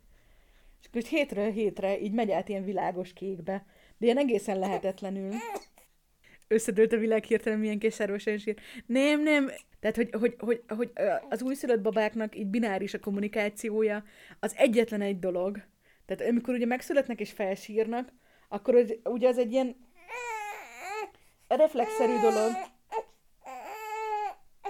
hogy ugye ezeket az óá hangokat adják ki, amikor először ugye hangot adnak ki magukból. És akkor ugye hát azt tanulják meg, hogy igazából így, hogy ezt tudják csinálni, és akkor általában olyankor valami, valami történik, tehát ez a kommunikáció.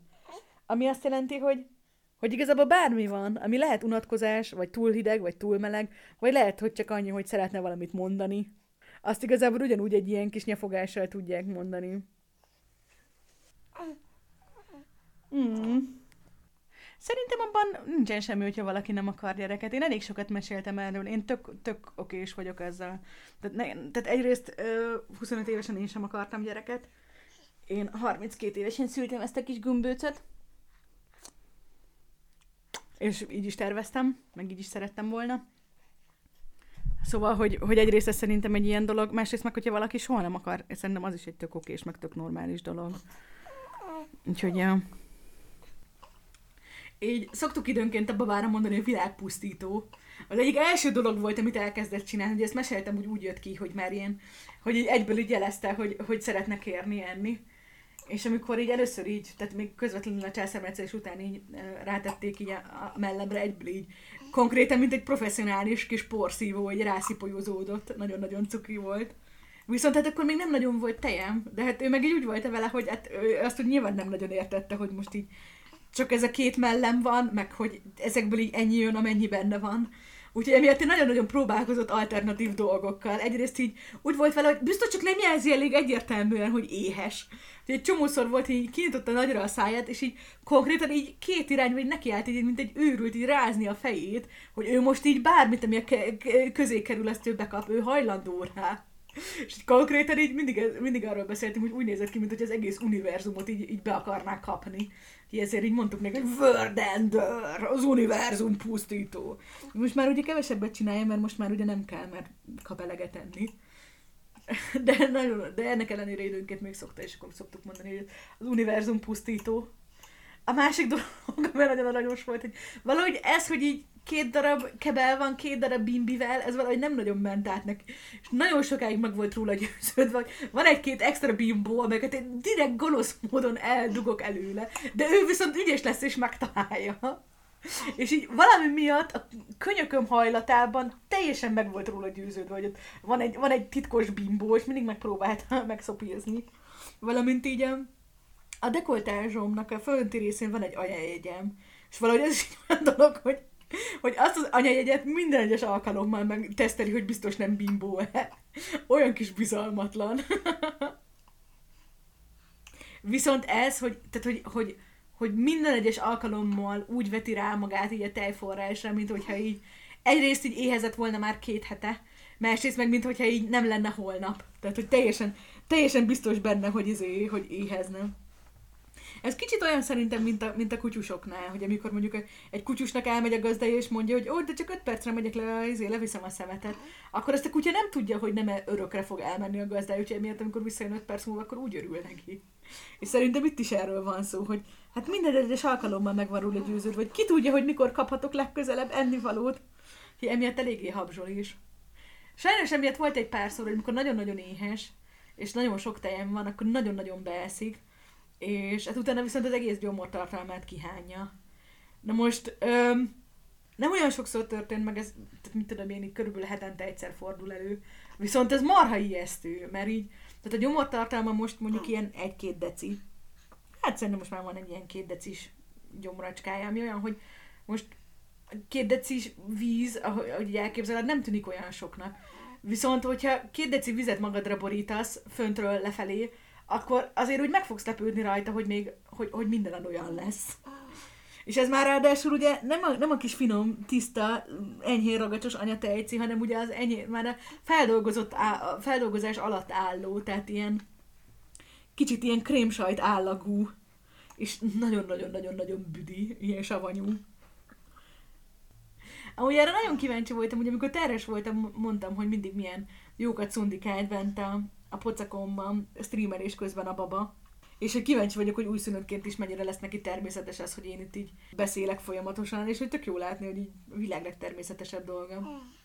Mondjuk meg kell mondanom, hogy ez a streamerkedős dolog amúgy kijött, így amikor megszületett a baba, hogy azon kaptam magamat, hogy egyszer csak így a szobatársamnak így mondtam valamit, és akkor így, így, így nem, nem, nem válaszolt.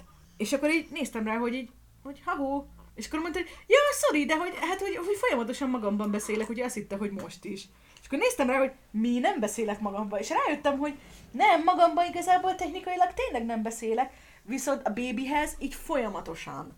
Szóval, hogy én, én egy kicsit azt gondolom, hogy, hogy, hogy ez egy streamer, streamerséggel függ össze, hogy annyira hozzá vagyok szokva, hogy egy ilyen, eh, hogy így magamban beszéljek, vagy hát technikailag ugye nem magamban, hiszen hozzátok beszélek, de mégiscsak egy monológ.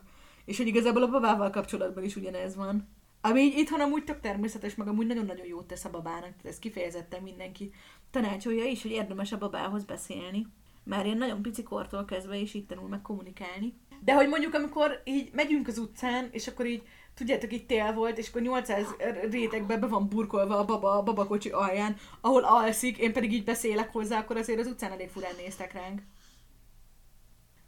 Nem, sőt, kifejezetten a babának az amúgy nagyon sokat segített az ilyen kommunikációs dolgokat igazából. Ugye meséltünk erről, hogy az ilyen mozgásfejlődési dolgok ugye azzal indulnak el, hogy emelgeti a nyakát. És hát nyilván a kommunikációs dolgok meg azzal, azzal indulnak el, hogy minden tevékenységet magyarázol a babának.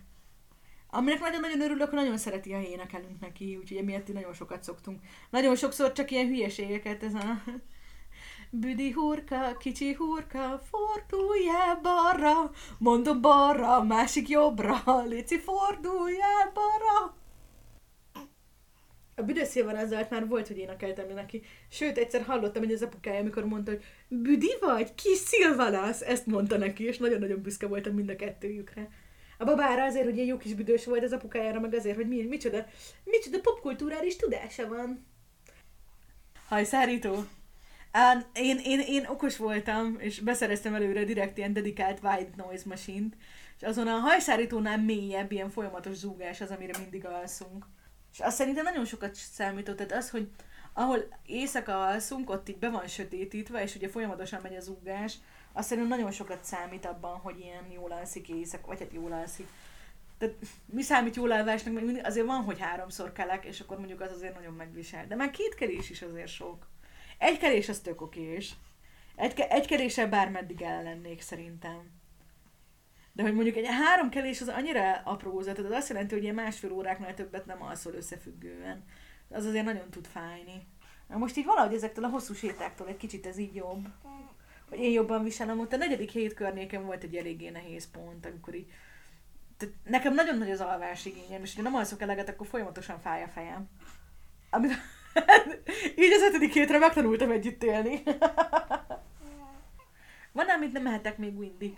Um, hát ugye az volt, hogy a terhességnek a második felében én elég szigorú ilyen, ilyen kecsek diétán voltam, úgyhogy itt az első dolgom az volt, hogy hazajöttem a kórházból, hogy megrendeltem magamnak a péksütit, meg a Ben Jerry's fagyikat. úgyhogy nem. Um, a tejtermékekkel egy kicsit vigyázni kell, mert nagyon sok gyerek van, aki, aki aki nehezen bírja, hogyha az anyuka sok tejterméket eszik, pláne, hogyha direkt tejet. De szerencsére úgy tűnik, hogy minket ez nem érintett. Ami még ilyen, ilyen, ilyen kicsit ilyen tiltólistás dolog, vagy egy babát így nagyon sokszor van, hogy felfújja ezek a, a az amúgy is felnőtteket is fel, meg, meg, megfújó ilyen zöldségek, tehát ez a káposzta, karalábé, karfiol. Úgyhogy ezeket kerülöm, ezek helyett próbálok más dolgokat enni. Hát a kávéval óvatosnak kell lenni, de ugye én itt a végén semmi kávét nem ittam, és most azért pláne így, hogy azért ilyen, tehát ugye nem alvós fejfájás mellé azért egy kis kávé az így elég jól jön. Úgyhogy iszok azóta kávét, sokkal kevesebbet, mint a terhesség előtt. De ahhoz képest, hogy itt a terhesség végén ugye egyáltalán nem ittam, ehhez képest eléggé jó. Na igen, a lényeges kérdés, hogy kávézhatok-e már, szóval, hogy igenis, meg nem is kicsit ilyen, tehát hogy azért szoptatás közben így, van, aki azt mondja, hogy lehet bármit, tehát hogy konkrétan volt ilyen csecsemős nővér, aki benne a kórházban azt mondta, hogy ja, hát szoptatás közben lehet bármit, és akkor így tudod ezt, hogy így azért így mondja már ki, hogy alkoholt nem, de mondta, hogy á, hogy egy-két sör simán belefér, és így mi? Nekem biztos, hogy nem jutna eszembe így akármennyi alkoholt is inni szoptatás mellett. De hogy mondom, ezzel, még ezzel kapcsolatban is megosztanak a vélemények. De hogy most nem vagyok ilyen speciális diétán, sőt. Mondjuk érzem is azt, hogy nagyon éhes vagyok, tehát hogy azért a szoptatás az igazából még több extra kalóriát viszel az anya szervezetéből, mint a, mint a terhesség, pedig azért ott is a végén így, így nem tudom, egy ilyen extra 500 kalóriát, vagy 300-400-at azért elevett a bébi, ami elég klassz volt. Ja igen, amúgy ez elég érdekes volt, hogy, hogy, hogy így annyira, annyira oda kellett figyelnem így a, a vége felé így arra, hogy mit teszek, meg, meg így annyira paráztam, hogy így úristen túl sokat hízok meg, meg ilyesmik, viszont közben meg tökre fel voltam vizesedve, hogy igazából így mire hazaértem a kórházból, így lényegesen kevesebb voltam, mint a, mint a terhesség elején. Tehát a terhesség alatt összesen feljött rá 8 kiló, és mire hazaértem, meg nem tudom, 12 kilóval kevesebb voltam. Úgyhogy, hát amúgy, ugye viccelődtünk ezen, hogy a szülés milyen jó. milyen jó fogyókúra, de hogy nem gondoltam, hogy tényleg. Ugye ez mondjuk egy ilyen, egy ilyen, egy ilyen, egy ilyen elég klassz, klassz dolog volt. Jó nagy baba lehetett. De igazából az van, hogy a baba, a baba az, tehát mondjuk egy átlag baba 3,5 kilós, ez a baba 3,3 kiló, tehát ilyen nagyon kis átlagos méretű volt, amikor megszületett. Viszont a helyzet az, hogy a, a 8 kiló az a babának a berendezésének a súlya. Tehát ugye ott ugye az egész mi, ahogy ugye felterültődik a különböző dolgokkal, így a, a vízzel, a méhlepénnyel, ugye másfél liter extra vérrel, tehát ugye egy csomó minden extra dolog van, aminek még önmagában annyi súlya van, mint a babának. Sőt, ugye több. Tehát, hogy egy három és fél kilós gyerekkel együtt így a, a teljes extra súly az 8 kiló.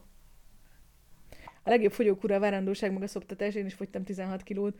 Ja, ja, ja, nincsen, meg, meg igazából meg kell mondanom, hogy, hogy, hogy ez, hogy így mozogni, elindulni, ez, ez amúgy is mindig olyan, olyan nehézség, viszont így, hogy a baba ennyire szereti, meg így, hogy most ennyire szép idő van, így tényleg így, így az, hogy még így, még így igazából még ki sem értünk a, a, a gyermekágyas időszakból, de minden nap egy ilyen másfél-két órás sétálunk például, ez már önmagában ilyen marha jó, úgyhogy szerintem igen, így fizikailag nagyon hamar jobb állapotban leszek, mint bármikor az elmúlt években.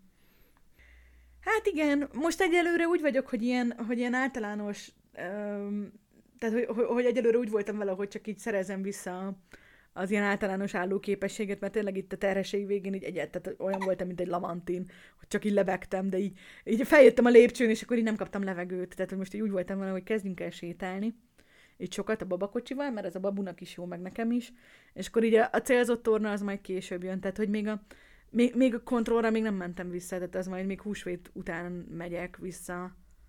A, ugye erre, tehát akkor, akkor lesz igazából hivatalosan vége a dolgoknak. Gondolom akkor majd azért fog valamit az orvos is mondani, hogy mit érdemes, meg hogy.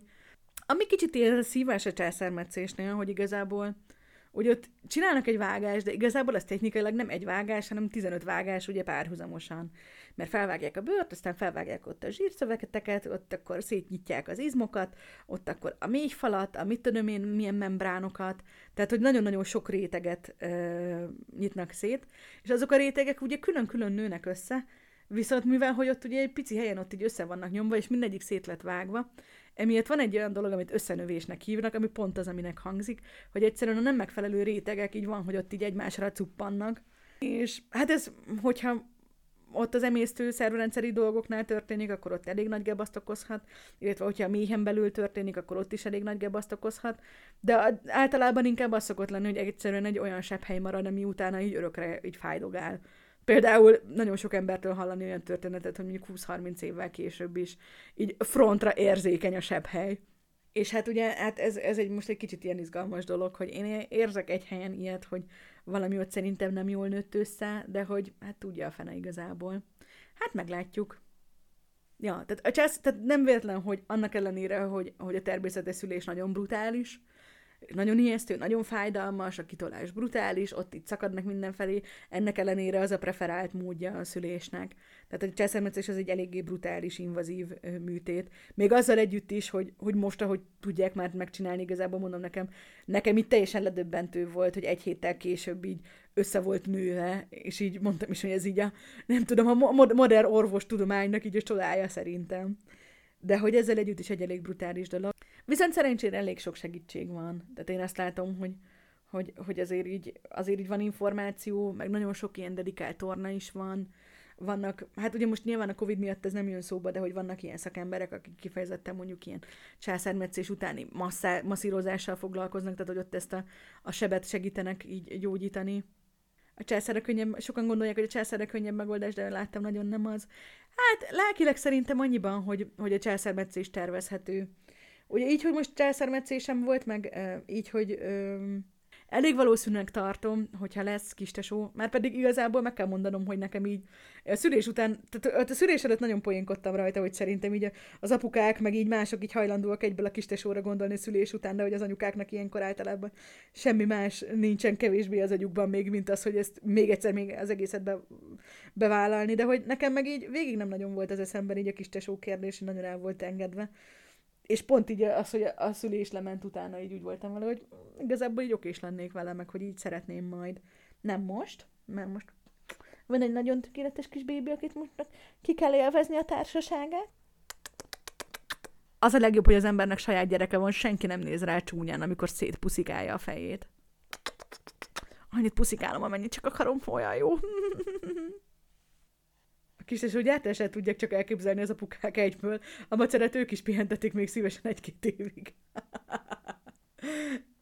hát nem tudom. De mondom, tehát, hogy, hogy én egy kicsit úgy voltam vele, hogy el sem tudtam képzelni, hogy mennyire lesz durva a terhesség, meg el sem tudtam képzelni, mennyire lesz durva a szülés. Tehát nyilván mi úgy is voltunk vele, hogy, hogy, hogy, hogy azt így tudtuk, hogy szeretnénk gyereket, és úgy voltunk vele, hogy, hogy valószínűleg szeretnénk többet is, de hogy ezt nem tudjuk, hogy, nem, nem tudjuk, hogy ez pontosan mivel jár, úgyhogy ezzel nem is akarunk beszélni, amíg le nem ment egy gyerek, és akkor lehet, hogy valószínűleg miatt jutott eszembe.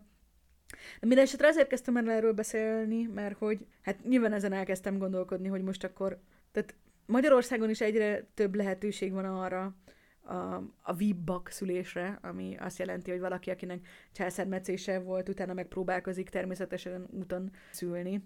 Viszont a helyzet az, hogy, hogy ugye nekem elég sok komplikáció volt itt a terhesség alatt, ami miatt ugye muszáj volt beindítani a szülést hamarabb, Aminél viszont nem működött az oxitocin, amivel be indítják a szülést. Tehát, hogy ilyen körülmények között nem tartom valószínűnek, hogy nyilván ez, hogy egy második, harmadik terhességnél mi az, ami megismétlődik, és mi nem, ott tehát nincsen összefüggés, igazából csak ilyen esélyek vannak, tehát, de hogy általában inkább az szokott lenni, hogy ami egyszer volt, az utána mindig lesz, meg még hoz meg esetleg, meg még, még jönnek még egyéb meglepetések. Szóval, hogy, öm, hogy elég valószínű, hogy, hogy én nem fogok természetesen szülni, hogyha szülök többet, hanem, hanem császármetszéssel fogok, és hogy annak ellenére, hogy azért nagyon durva volt a császármetszés, és hogyha választhatnék továbbra is azt mondanám, hogy szívesebben szültem volna természetesen. Ezzel együtt ebben van egy ilyen megnyugtató dolog, hogy, hogy akkor azzal viszont lehet tervezni, már tudom, hogy mire számít, csak tudom, tudom, hogy mivel kell tervezni. Tudom, hogy milyen gyakorlatokat kell csinálni, hogy a műtőben ne kapjak megint pánikrohamot. Oké, erről majd egyszer beszélgetünk, ez még kell tenni egy kis időnek. Minden esetre én, én, én, én, én, én úgy vagyok vele, hogy, hogy igazából szerettem terhes lenni, és igazából sok szempontból tényleg traumatikus volt a szülés, meg, meg, meg nem fogom azt mondani, hogy könnyű volt, de hogy olyan pici dolognak tűnik igazából ahhoz képest, hogy egy ilyen kis tökéletes kis kreatúra most így itt tud szuszogni rajtam. És az a legjobb, hogyha minden nap ennyire sok puszikát adok neki, akkor azt fogja hinni, hogy ez normális dolog, és egészen sokáig hagyni fogja, hogy ilyen sok puszikát adjak neki, és nem fogja mondani, hogy de anya!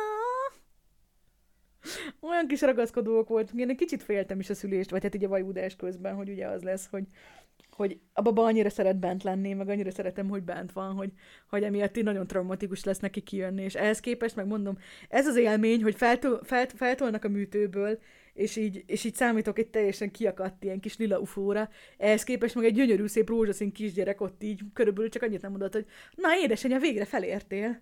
Mi már itt pont kezdtünk unatkozni édesapával. Én, én tényleg úgy látom rajta, hogy olyan jól érzi magát itt kín, úgyhogy olyan jól érezte benne magát bent, hogy ezt gondolta, hogy biztos rosszul fogja magát kín, de igazából olyan jól érzi magát kín, hogy igazából teljesen meglepőnek tartom így visszamenőleg, hogy nem akart már hamarabb kijönni. Nem tudom, mennyi értelme van, pláne orvosi szempontból ezeknek a dolgoknak, amiket mondok.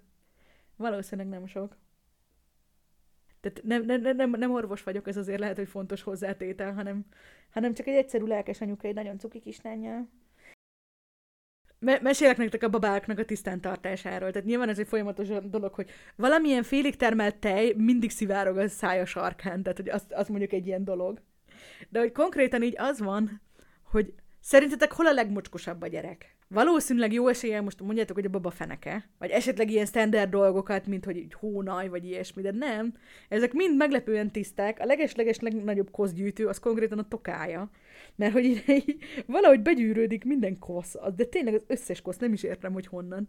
Ez egy rendszeres dolog, hogy így meg kell emelni, így szét kell húzni a tokáit, és akkor ott így tisztogatni neki egy kicsit. Amúgy egy csomó olyan dolog van, ami nagyon-nagyon érdekes, hogy, hogy azt gondolod, hogy ó, de hát a babának miért olyan fontos, hogy most egy picit feszesebb a lába, vagy nem, de hogy közben meg pont a neurológus mondta nekem, hogy így, hogy, hogy mondjuk egy csomó baba van, akit így nem tornáztatnak, mert üvönt, üvölt, hogyha mondjuk tornáztatják, vagy nem is tornáztatják, hanem mondjuk hasra teszik üvölt, de hogy közben meg, hogyha annak ellenére mondjuk három héten keresztül az üvöltő gyereket erőltetik, hogy hason legyen, azzal igazából így egy egész életnyi gyógytornát mondjuk meg lehet előzni.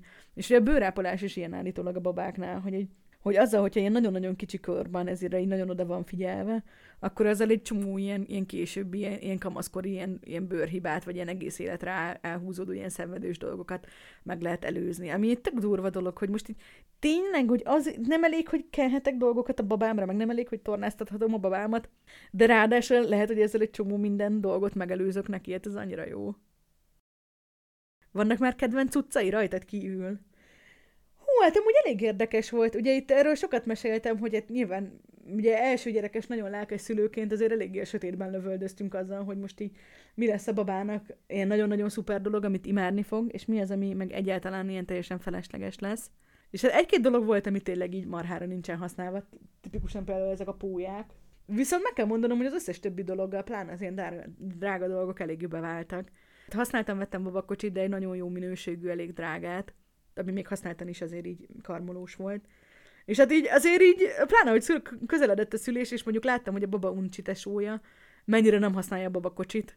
Kicsit aggódtam, hogy most nem az lesz, hogy, hogy nem szereti a babakocsit, és akkor így milyen szívás lesz, és hogy annyira jó látni, hogy marhára szeret babakocsizni, meg én is marhára szeretek vele babakocsizni, úgyhogy ez például ilyen tök jól bejött. Illetve, hogy hát ilyen, ilyen kicsit ilyen terebb babakocsit vettem, és nagyon aggódtam emiatt, hogy mennyire lesz hasznos.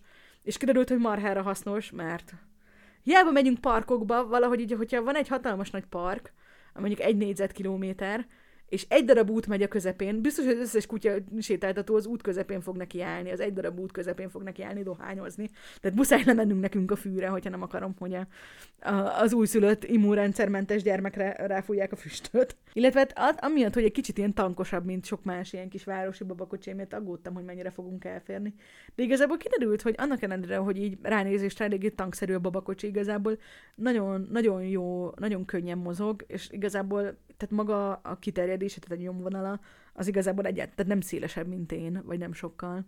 Úgyhogy a, a, ez eléggé jó. Úgyhogy ez például nagyon-nagyon bejött. De mondjuk, tehát mondom, itt egy kicsit inkább az a szerencse, hogy, hogy a baba nagyon-nagyon szereti. Ugye a másik dolog ilyen utazásra, ez a baba hordozó. Egy ilyen baba hordozó kendője van, és imád benne lenni. Most nekem ugye a császármetszés után egy kicsit kényelmetlen, ami mondjuk megoldás lenne, hogy az apukájára kötjük, de mindig féltékeny vagyok, hogy az apukájára van kötve, úgyhogy amiatt inkább magamra szoktam kötni, de hogy emiatt egy kicsit többet babakocsozunk, mint amennyit baba hordózózunk, de hogy de már látom, hogy ez lesz a jövő, és, és szerencsére azt is imádja, tehát ez is pipa. Gondolkodtunk-e már rajta, hogy mikor jöhet autós utaztatás hosszabb távon? Ö, utazott már kocsiba, ugye nem, nem a saját kerületemben szültem, tehát hogy eleve így a kórházból ugye oda, meg volt, hogy elmentünk együtt, um, amikor szedték a varratokat, akkor jött velem, tehát, hogy, hogy, hogy azért megy neki a kocsikázás, és szerencsére a kocsiba is nagyon szeret lenni. Tehát, hogy így beülünk a kocsiba, és már így, amikor csatoljuk be őt az ülésbe, pedig amúgy az ülés szerintem elég kényelmetlen neki. Egyből megy a szundikálás.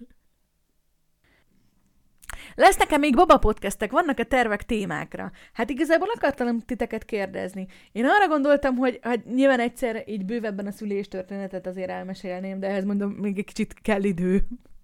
Még egy kicsit át kell a terapeutámmal beszélgetnem a dolgokat, és átszívni, hogy erről többet beszélgethessünk.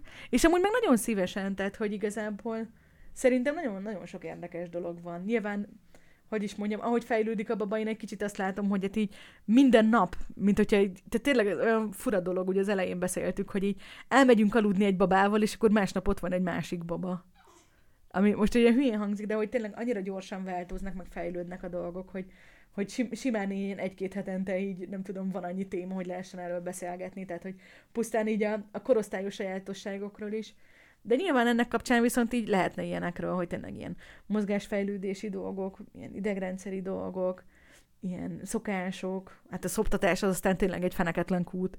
Én nem gondoltam, hogy ilyen mélységei, meg ilyen tudománya van ennek. De hogy ezt is most így úgy érzem, hogy, hogy azért, így, azért így szerencsére eléggé jól kezdünk felállni sokszor fel sem fogod, hogy ezt úgy gyerekem. Amúgy tényleg egy kicsit ilyen. Tehát volt olyan, hogy itt így feküdtem az ágyba, kinyitottam a szememet, és úristen, itt egy gyerek. Meg nagyon fura volt az idő. Tehát az első pár napban, tehát amikor hazajöttem a kórházba, az olyan volt, mint hogyha már három éve megszületett volna a baba. De tényleg. Tehát, hogy összesen ugye öt napot voltam a kórházban, négy napot ugye a babával együtt, és így konkrétan az az időszak, de ha visszagondolok is, tényleg azért is volt szerintem annyira nehéz, mert hogy éveknek tűnt, de tényleg annyira sok volt, meg hogy, hogy az első egy hét után emlékszem, hogy így a, babá, így a baba apukájával így beszélgettük, hogy így, na hát egy hétes a babánk. Milyen hihetetlen, hogy már egy hetes, hiszen csak öt évvel ezelőtt született meg.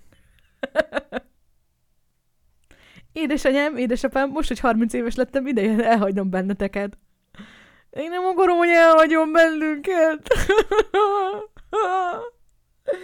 Megértem azokat a szülőket, akik átrendezik a teljes házukat, hogy itt ilyen külös, külön lakása legyen a gyereknek. Én nem akarom, hogy elköltözzön.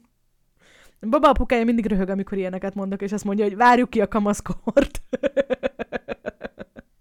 az összes irreális ragaszkodás, az majd ott ki fog egy, egyenlítődni egy kis irreális izé, egymás lehántolásától. De gondoljatok bele, hogy már nem is az alfa generáció, hanem beta generáció. Tehát most itt a, a milleniálisok meg az Z generáció között is milyen különbség van, és akkor gondoljatok végig, hogy, hogy ő, meg, ő meg így a következő generáció utáni generáció. Tehát nem is az iPad, iPad baba kategória, hanem ami már utána jön. A posztek gyerekek, akiket már óvnak a képernyőtől. Amúgy igen. Amíg a terhesség alatt nem annyira voltam elkötelezve, hogy ez pontosan hogy is kell, de igazából most én eléggé elég ilyen, ilyen képernyő limitáltan szeretném eleinte nevelni a bébit. Hogy sok hangos könyv, meg sok mese, meg sok éneklés, meg sok zene, de hogy no képernyő. Ja, visszatérve erre, hogy mik azok, amik bejöttek ilyen stratégiai tervezés részeként, és mik azok, amik nem. Tehát ez a pólyázás volt a legnagyobb fail, hogy az egyszerűen nem, és nagyon hamar fel is adtam, meg el is engedtem, hogy nem erőltetem. Viszont ugye itt az utazásos dolgok, tehát mind az autózás, mind a babakocsizás, mind a, mind a kendőben hordozás, ezek viszont nagyon bejöttek, és nagyon nem bánom, hogy, hogy kiadtam rájuk azokat a pénzt, amit kiadtam.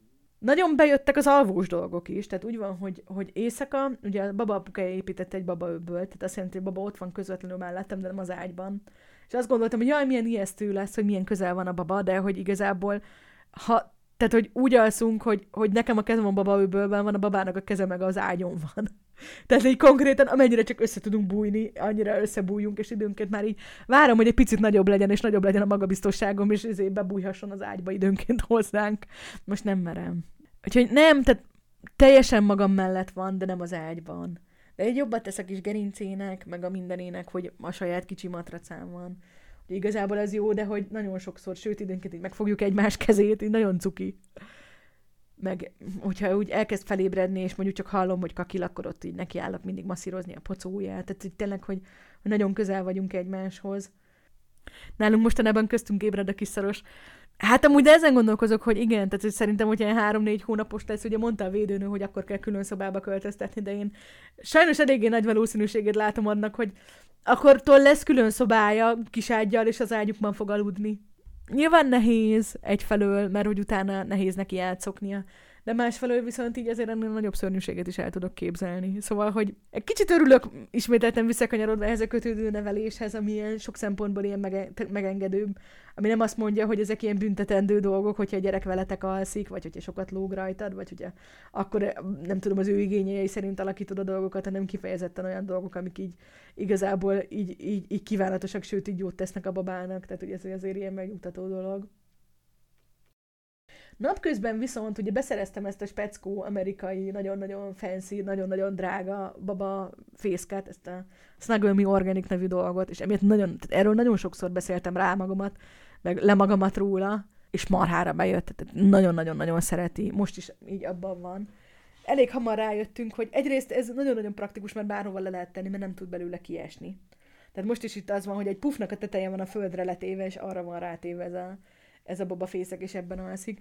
Másrészt nagyon-nagyon kényelmes neki, nagyon szereti, sokkal jobban, tehát hogy eleinte ez problémát jelentett, hogy éjszaka kiságyában sokkal nehezebben aludt, mint ebben. Viszont ezt meg nem akartam éjszakai alváshoz használni. Milyen cuki ez a bébi? Na, de hát ez nagyon-nagyon jó tapasztalat, hogy itt menni fog a streamer, streamerkedés professzionálisan. Nagyon-nagyon izgultam, hogy milyen lesz, meg hogy így Különösen attól féltem nagyon, hogyha a baba így sírni fog, akkor így tudjátok, így, így mit tudok majd csinálni, meg hogy így az így nektek így milyen érzés lesz, mert tényleg az van, hogy hiába a baba sírásnak az információ tartalma nagyon sokszor nem egy, nem egy komoly dolog. Tehát tényleg csak mondjuk így azt jelzi, hogy így eh, unatkozom, most így inkább a hasamon lennék, vagy így eh, most éppen kakilok, és egy kicsit diszkomfort. De hogy közben meg ugye arra vagyunk kódolva, tehát a babának az életben maradásához ugye az kellett, hogy, hogy, hogy elérje azt, hogy, hogy olyan választ kapjon a, a szüleitől, vagy hát a felnőttektől, hogy ők ugye foglalkozzanak vele, meg vigyék őt, meg hordozzák őt, úgyhogy emiatt így annyira szívszagadó tényleg a sírása, ilyen nagyon, nagyon felkavaró. Azért eléggé vicces dolog, hogy ugye a baba apukájának nagyon sok meetingje van, és ő ugye angol nyelven dolgozik illetve a hangos könyv, amit hallgatok, az is angolul van, tehát hogy valahogy így, így, így, így sok szempontból szerintem most így passzív módon így eléggé bilinguálisan kapja így a nyelvet, még így is, hogy ugye mind a ketten magyar anyanyelvűek vagyunk. Szóval kíváncsi vagyok, hogy ez segíteni fog neki. Tehát megmondom őszintén, hogy az, hogy a hangos könyvet hallgatok vele, és ez direkt angolul, az egy tudatos döntés volt pont emiatt, hogy hát, ha így akkor ilyen angol anyanyelvi minták ilyen hangképzési szempontból így hamarabb rögzülnek. Aztán lehet, hogy ez full tehát ez még egy olyan dolog, hogy az újszülött kori elméleteim közül, hogy mi az, ami bejött, és mi nem, visszakanyarodva itt, ez még egy olyan dolog, amit nem tudom, hogy mennyire fog bejönni, meg mennyire nem. Minden esetre mondom, igen, ott tartottunk, hogy a, az altatás, meg a, az, a, az utazás körüli dolgok, azok nagyon bejöttek. Ruhákat tekintve az egy nagy fail volt, hogy én tényleg arra számítottam, hogy egy 52, egy 52 centis gyereknek az 56-os méret az tökéletes. És ehhez képest meg látni, hogy az 50-es ruhák is hogy lógtak rajta, azért nagyon-nagyon meglepő volt. Nem mondjuk más kérdés, hogy most azért, tehát hogy megértem, hogy tényleg valakiben az van, hogy, hogy de mondjuk arra a négy hétre, amíg belelóg, addig belenő, addig így legyen pucéron, vagy nem tudom, vagy, vagy egy kendőben, vagy valami, de én minden esetre szeretem őt öltöztetni. Meg tehát ami ruhákat kiválasztottam, azok jók, csak a méretezéssel voltak gondok. Viszont, tehát, hogy, hogy így viszont ez egy tök jó érzés, hogy hát minden ruhába előbb-utóbb belenő. Tehát, hogy így az a két darab ruha, amit ideig kinőtt, amiatt is így fáj már a szívem konkrétan. Az etetésen egy picit elszámoltam a dolgokat. Ott azt gondoltam, hogy hát a sterilizáló az felesleges lesz, de nop, a sterilizálót minden nap kétszer megy, az nagyon-nagyon klassz, hogy van, és nem kell vizet forralni, meg azzal szórakozni. Úgyhogy no, a sterilizáló az nagyon-nagyon szuper ötlet volt. Na mondom ezt, hogy a szoptatás lényegesen bonyolultabb számomra, az, az mondjuk egy kicsit más. Így egy szoptatós párnát úgy találomra vettem, azt már konkrétan a kórházba kellett kérnem, hogy hozzák be nekem. Viszont mondjuk cumis üvegből egy csomót vettem, de hogy a helyzet az, hogy még hogyha le is fejem a tejet, azok is bennállnak a fagyasztóba, de hogy talán ideig két alkalommal volt, hogy mondjuk cumis üvegből kapott, tehát ehhez képest meg az, hogy itthon áll az öt darab különböző újszülött cumis üveg, az mondjuk elég felesleges, de hogy igazából örülök, hogy nem kell használni, tehát örülök, nyilván a babának is, meg nekem is az a legegyszerűbb, hogyha ha tud eleget, meg könnyen szopni, és nem kell így szenvednie az etetéssel. Illetve arról nem is beszélve, hogy később amúgy még jól jöhet, tehát hogy bármikor lehet olyan, hogy mondjuk akármi miatt a lefejt tejekkel kell táplálni, egyszerűen csak amiatt, mert mondjuk tudom, velem történik valami, és mondjuk gyógyszert kell szedni, és akkor egy ideig nem szoptathatok, vagy ilyesmi. Vagy hogyha mit tudom én, egy fél napig elmennék valahova, és akkor a babapuka is meg tudja etetni, úgyhogy ezek nem gond. A lábam 47-es, az iq pedig 200. Ó, nekem pont fordítva. Mit hát? Amúgy képzeljétek el, ugye elmentem először a gyerekkel nagyobbat sétálni, és nem értettem, hogy mi a bajom. Mondom így, tökre fáj a lábúja. Mondom így, jó, oké, nem gond, hazaérek, kis házi pedikűr. Megcsinálom. Mondom, oké, most már, most már rendben lesz, biztos csak itt valami nem stimmelt itt a kis, kis lábújacskáimmal. Jó. Másnap megyünk meg nagyon nagy kört. Hazaérek, tökre fáj a lábúja. Mondom így, mi a fene? Mi a fene mondom, a legkényelmesebb cipőm, ebből, a, ebből az ugyanilyen cipő modellből, ez a negyedik pár, ezt használom évek óta, ez a kedvenc cipőm, tök jó, tök egyszerű, nem értem, mi a baj. És így eszembe jutott, hogy ezt olvastam valahol, van, akinek a terhesség alatt permanensen nő egy fél számot a lába. És így konkrétan képzeljétek el, hogy megnőtt a lábam. Csak ugye ez volt, hogy a terhesség vége felé már annyira, tehát egyrészt ugye itthon voltam, másrészt meg annyira nem mozogtam, tehát ilyen hosszabbakat nem gyalogoltam. Úgyhogy nem tűnt fel. De hogy most konkrétan kellett egy számmal nagyobb cipőt rendelnem magamnak.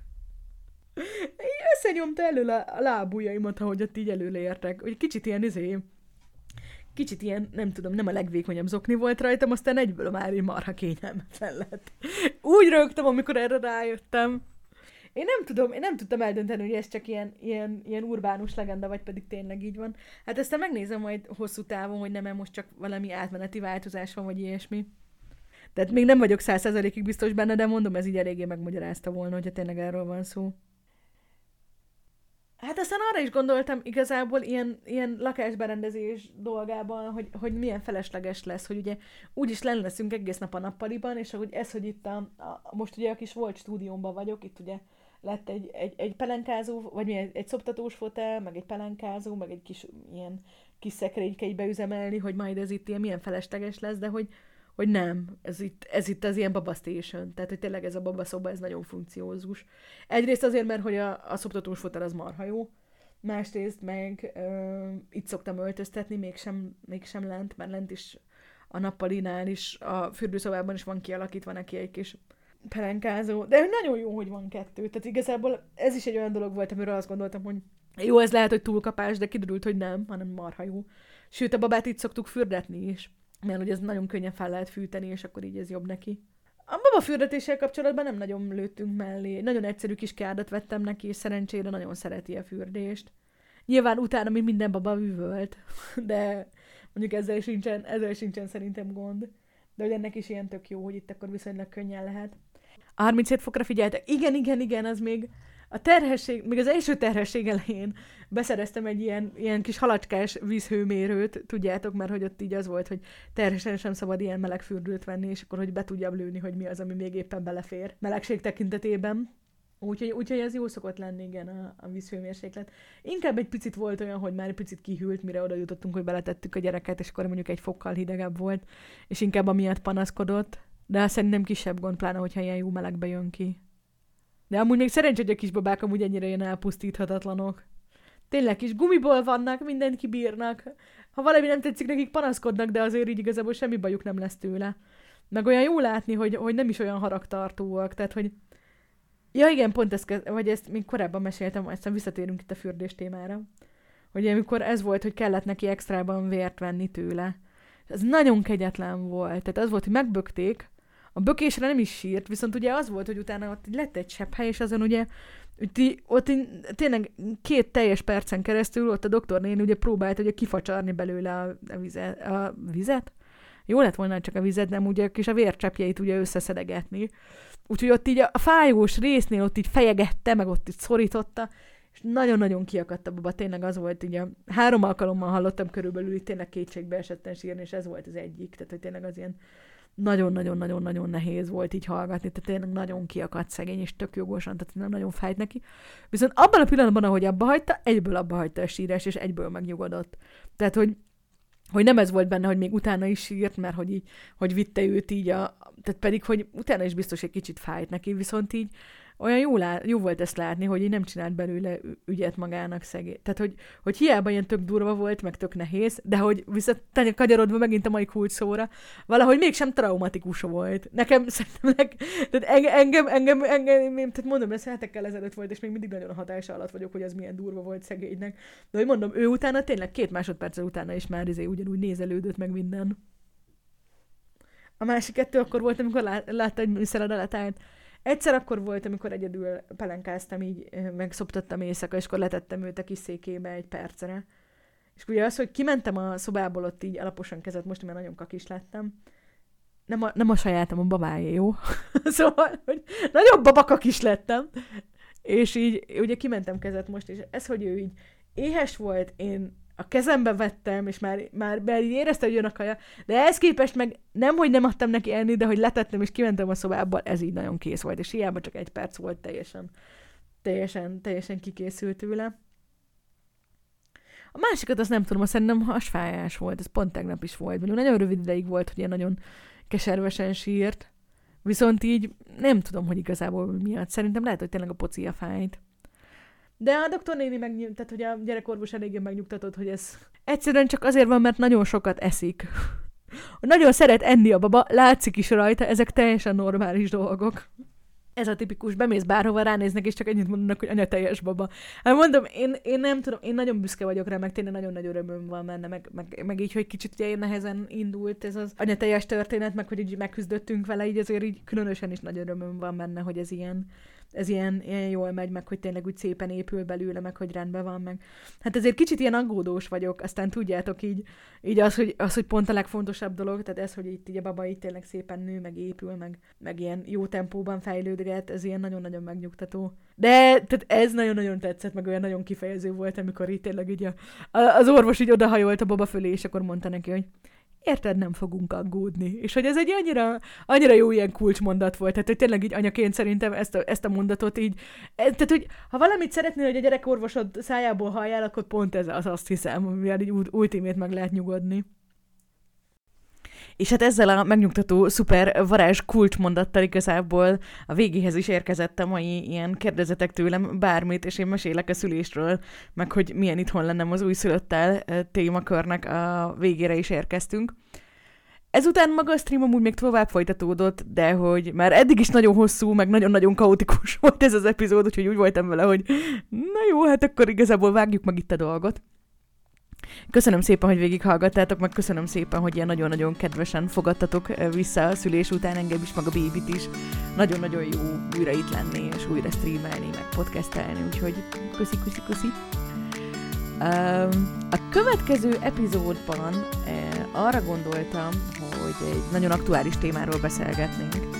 Többen kérdeztétek tőlem már a podcast indulásakor is, hogy meséljek arról, hogy milyen az egész gyerekvállalás, terhesség, babaszülés témakör így a, a világjárványnak, a Covid-nak a, a függvényében. Úgyhogy a következő epizód az erről fog szólni.